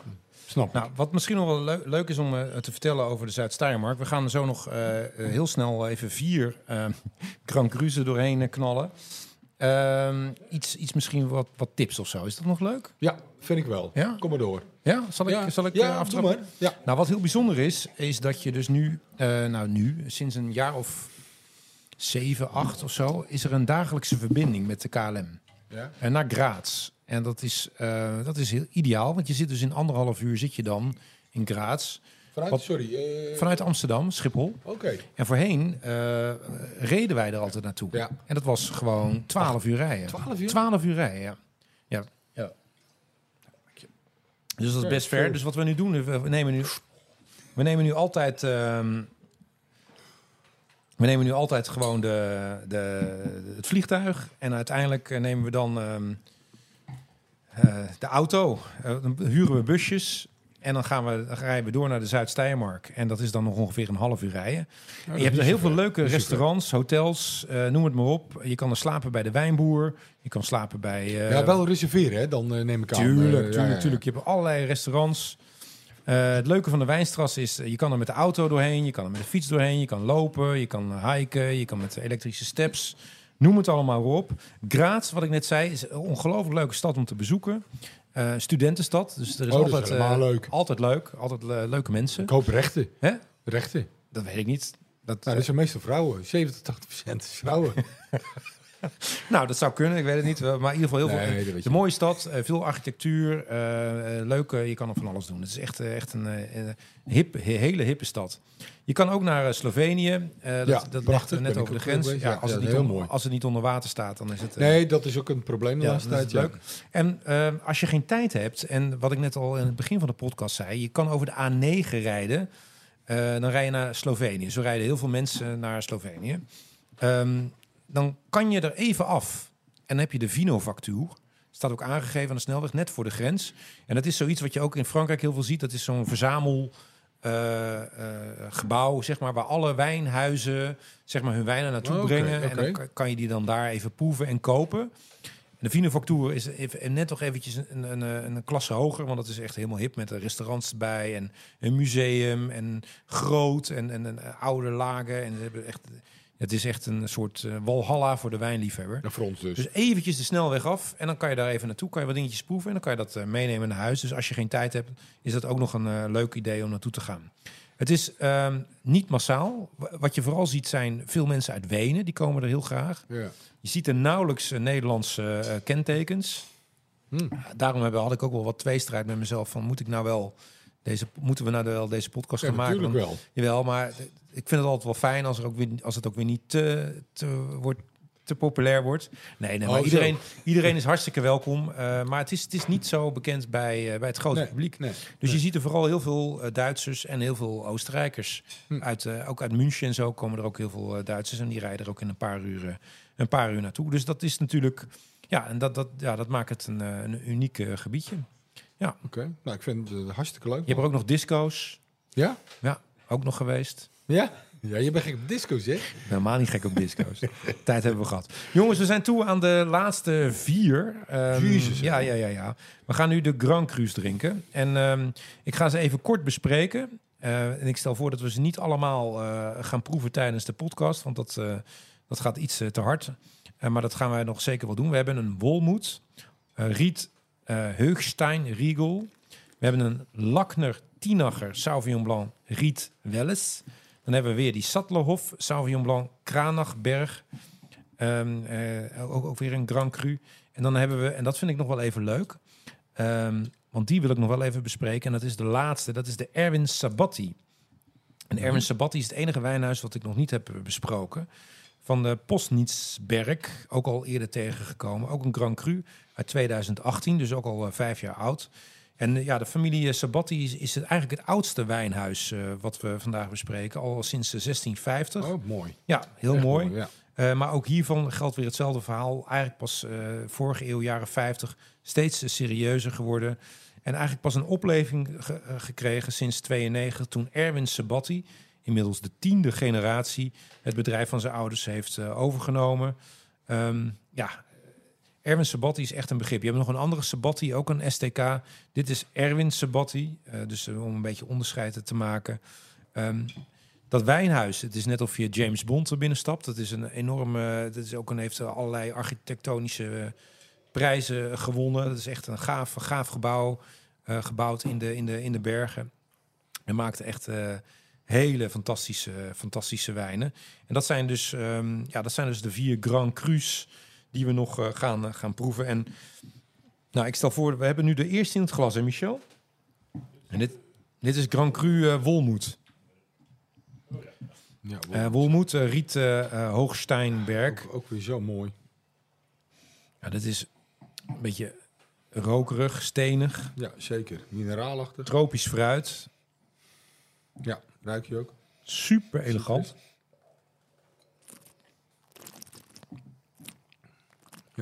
Maar ook niet te zuur, weet je wel. Sauvignon Blanc kan zo zuur overkomen. Dus echt, dit is Ja, zo zit- mooi in elkaar. Ja, maar het heeft nog wel wat hoge zuur hoor, toch wel. Ja, Nog maar het, het is mooi in balans. Je staat van die eh, uit, eh, uit Kiwiland. Hè? Ja, ja. Ze kunnen dus zo Ja, vreselijk dat zuur is gelijk zo, gelijk zo vol zuurig, ja. Nee, dat heeft dit, eh, dat heeft dit zeker niet. Oh. Super. Maar dit is, dit is echt Wolmoed. En Wolmoed staat echt bekend om zijn strakke, eh, eh, droge, verfijnde mineralen. Ja, dat klopt wel. Ja. ja. Hij is inderdaad ook inderdaad droog, mineralig. Mooie zuren in balans ook. Ja. ja. Super lekker.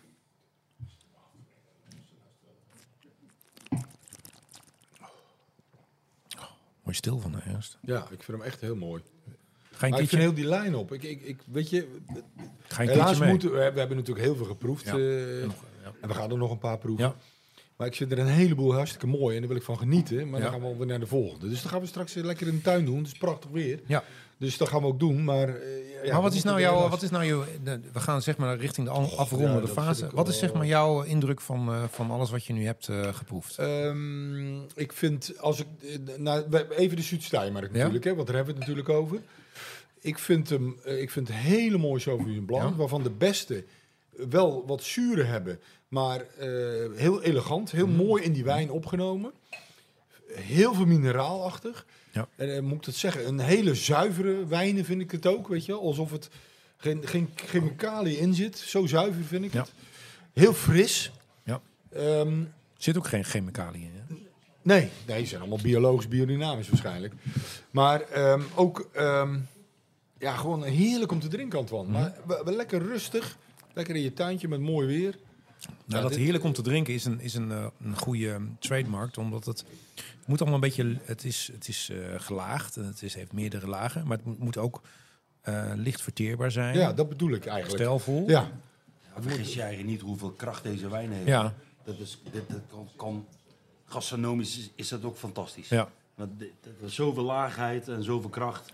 Dat bij, bij de maaltijd eh misstaat het ook niet. Nee. En we hebben nu de vol. De, de, eh, nee, dat denk ik ook niet. Nee. klein, heb je de, de hebben we nu de volgende. Nou, kortom, we gaan al heel veel eh, wijnen nog, nog, nog wel even proeven. Eh, want we We gaan gaan nu. gewoon nog even door. Ja, we gaan zeker nog even door. Eh, Ernst. Ja, Ja, nou, we, zijn, we, we, zijn, we zijn een beetje klaar, hè, volgens mij. ja, ja, we kunnen nog uren praten, maar eh, Ja, dat heeft we ook hebben- niet zo ik denk zin. dat wij een heel mooi beeld hebben geschetst van, nou ja, van Zuid-Steiermark. Ja, Eh, ik vind het hartstikke leuk dat jij eh, eh, dit zo goed hebt voorbereid met al die wijnen. ja. Ik heb er zelf ook heel veel van geleerd. Van Ja. van, ja allemaal kleine feitjes wat ik hartstikke leuk vind. Ja. Ik denk ook dat het voor de luisteraars wel leuk is. Op het moment dat zij weer vakantieplannen hebben of een keer daar komen. Verdorie, we luisteren die podcast en we gaan er echt langs. En we Ja. gaan die wijnboertjes af. Ja. Ik denk dat het ook heel geschikt is. Hè, want die wijnboeren staan er heel erg voor open dat je langskomt. Wel van tevoren even afspraak maken. En ik denk aan de hand van deze podcast dat ze echt wel eh, ja, weten wat ze moeten doen. En waar, waar ze langs moeten gaan.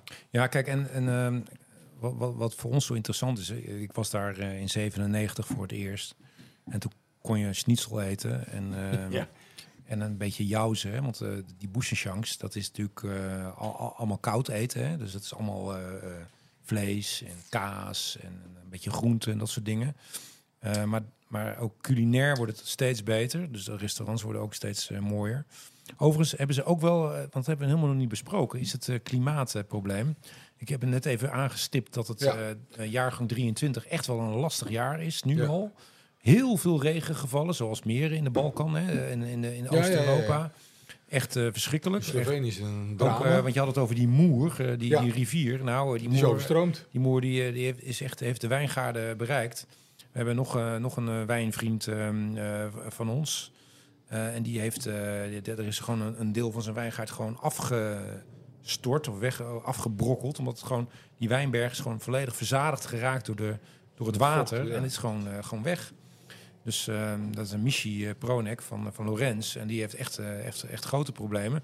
Dus, dat is, dus klimaatverandering is ook echt wel een dingetje wat aan de hand is in de Zuid-Steiermark. Je ziet ook steeds meer, en dat is eigenlijk niet zo leuk, van die zwarte wijngaarden. Dat betekent dat gewoon netten, dus, dus Ja. hagelnetten, Oké, ja, ja, ja, ja. die hangen ze eroverheen. Omdat, het, eh, ja, omdat ze eh, hun beste wijngaarden willen beschermen voor hagel. Je krijgt steeds meer hagel.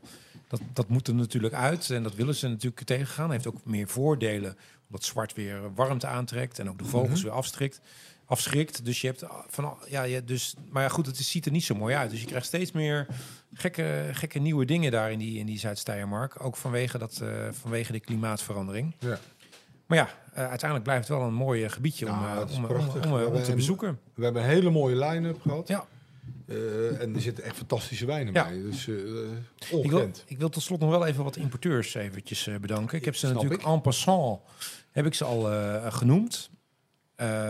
Anfors, Imperial, Colaris, Wijnkoperij De Gouden Ton, Vinites en eh, Best of Wines. Best of Wines eh, is van de Erwin Sabatti, de laatste. Die gaan we straks ook nog eventjes eh, even proeven.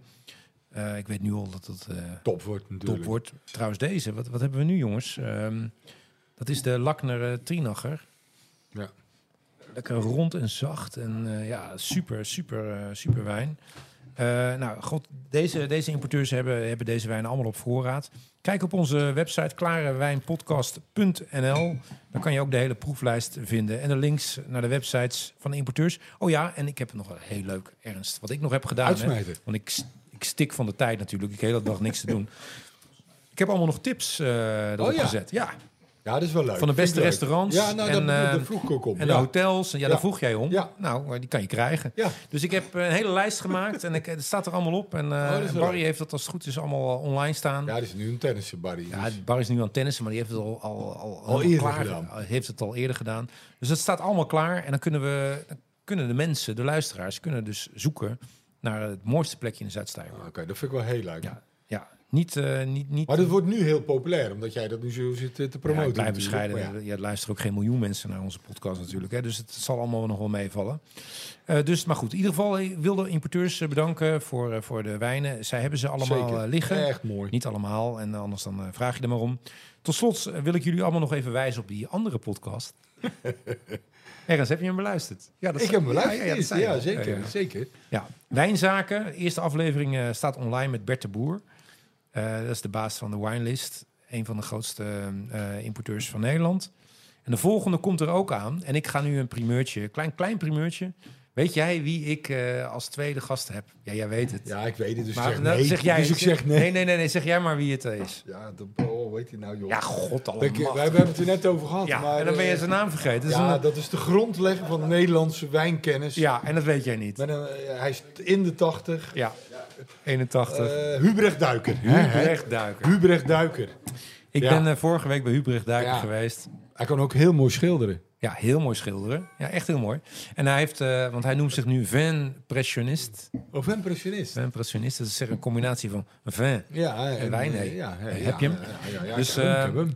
Dus, maar die heb ik, eh, deze ongelooflijk aardige, lieve en Ja, zeer deskundige zeker. man heb ja, ik eh, absoluut deskundig ook. Ja, vorige zeker. week geïnterviewd. Respect voor die man. Ja, absoluut. Fantastisch. En hij had, hij had drie zeer verrassende wijnen meegenomen. Eh, nou goed, maar dat, dat, is, dat komt over een Maar paar wat weken. gaan wij doen over een maand? Ja, wij gaan naar Zuid-Afrika. Ja, ja. en we gaan op trip. Ja, Op trip? naar Nou, Zuid-Afrika. was het maar waar. we gaan helemaal naar Breda. We gaan naar Breda. Ja, Ja. want daar, daar gaan we de podcast opnemen. ja.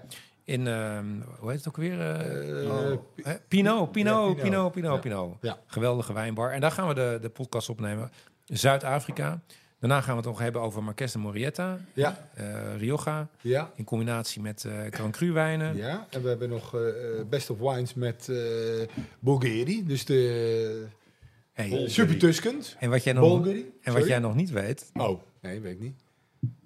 Niels, kom er maar in. Ja, eh, ik heb een verzoekje ingediend, maar ik wist, Kijk. niet, ik wist niet of je genegen was, eh Antoine. ik dacht, nou, Spanje. Spanje, dat lust hij niet. Altijd, ja. Nou ja, ik dacht, eh Ribera del Duero. Oh ja. Aangezien ja. ik eh, ambassadeur ben dit jaar, kunnen we er wel een keer over praten. Ja, dat gaan we Zeker. zeker doen dit jaar nog, want het, de herfst en de winter komt eraan. Ja, en dan Ja. is het een mooie tijd voor Ribeiro del Duero. Alhoewel je dat ook eh, in de zomer goed kan drinken, weet Ja, ik. dat is waar. een betrouwbare bron. Maar Ribeiro del Duero, fantastisch. gaan we doen. dat gaan we eh, doen. Nou, Zeker. leuk. gaan we leuk. doen, Niels. Dat, Nou, dus eh, het jaar weer om, dus het jaar weer joh. ja, zeggen we, zeggen we op 2 september. Hey, wij gaan Jongens, we willen allemaal naar eh, buiten. nog, we hebben nog een paar mooie wijnen staan. Ik heb er ook nog een aantal in de koelkast liggen. Jezus. Het houdt niet op, niet vandaag. We Niet gaan, vanzelf. eh, niet vanzelf, ook niet. Eh, ik stel voor om eh, te gaan proosten. En wat zeggen we in Oostenrijk? Ja, dat weet, ja, dat weet je. Dat weet je Proziet. wel. Ja, proziet natuurlijk. Proziet. Ein Prosit, Gemütlichkeit. Ein Prosit, ein Prosit, Gemütlichkeit.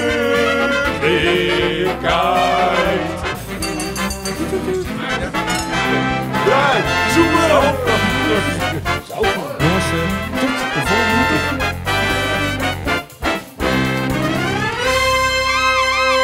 Dit was de Klare Wijn Podcast. Wil je meer weten of de wijnen bestellen? Ga naar klarewijnpodcast.nl of check de beschrijvingen bij deze podcast.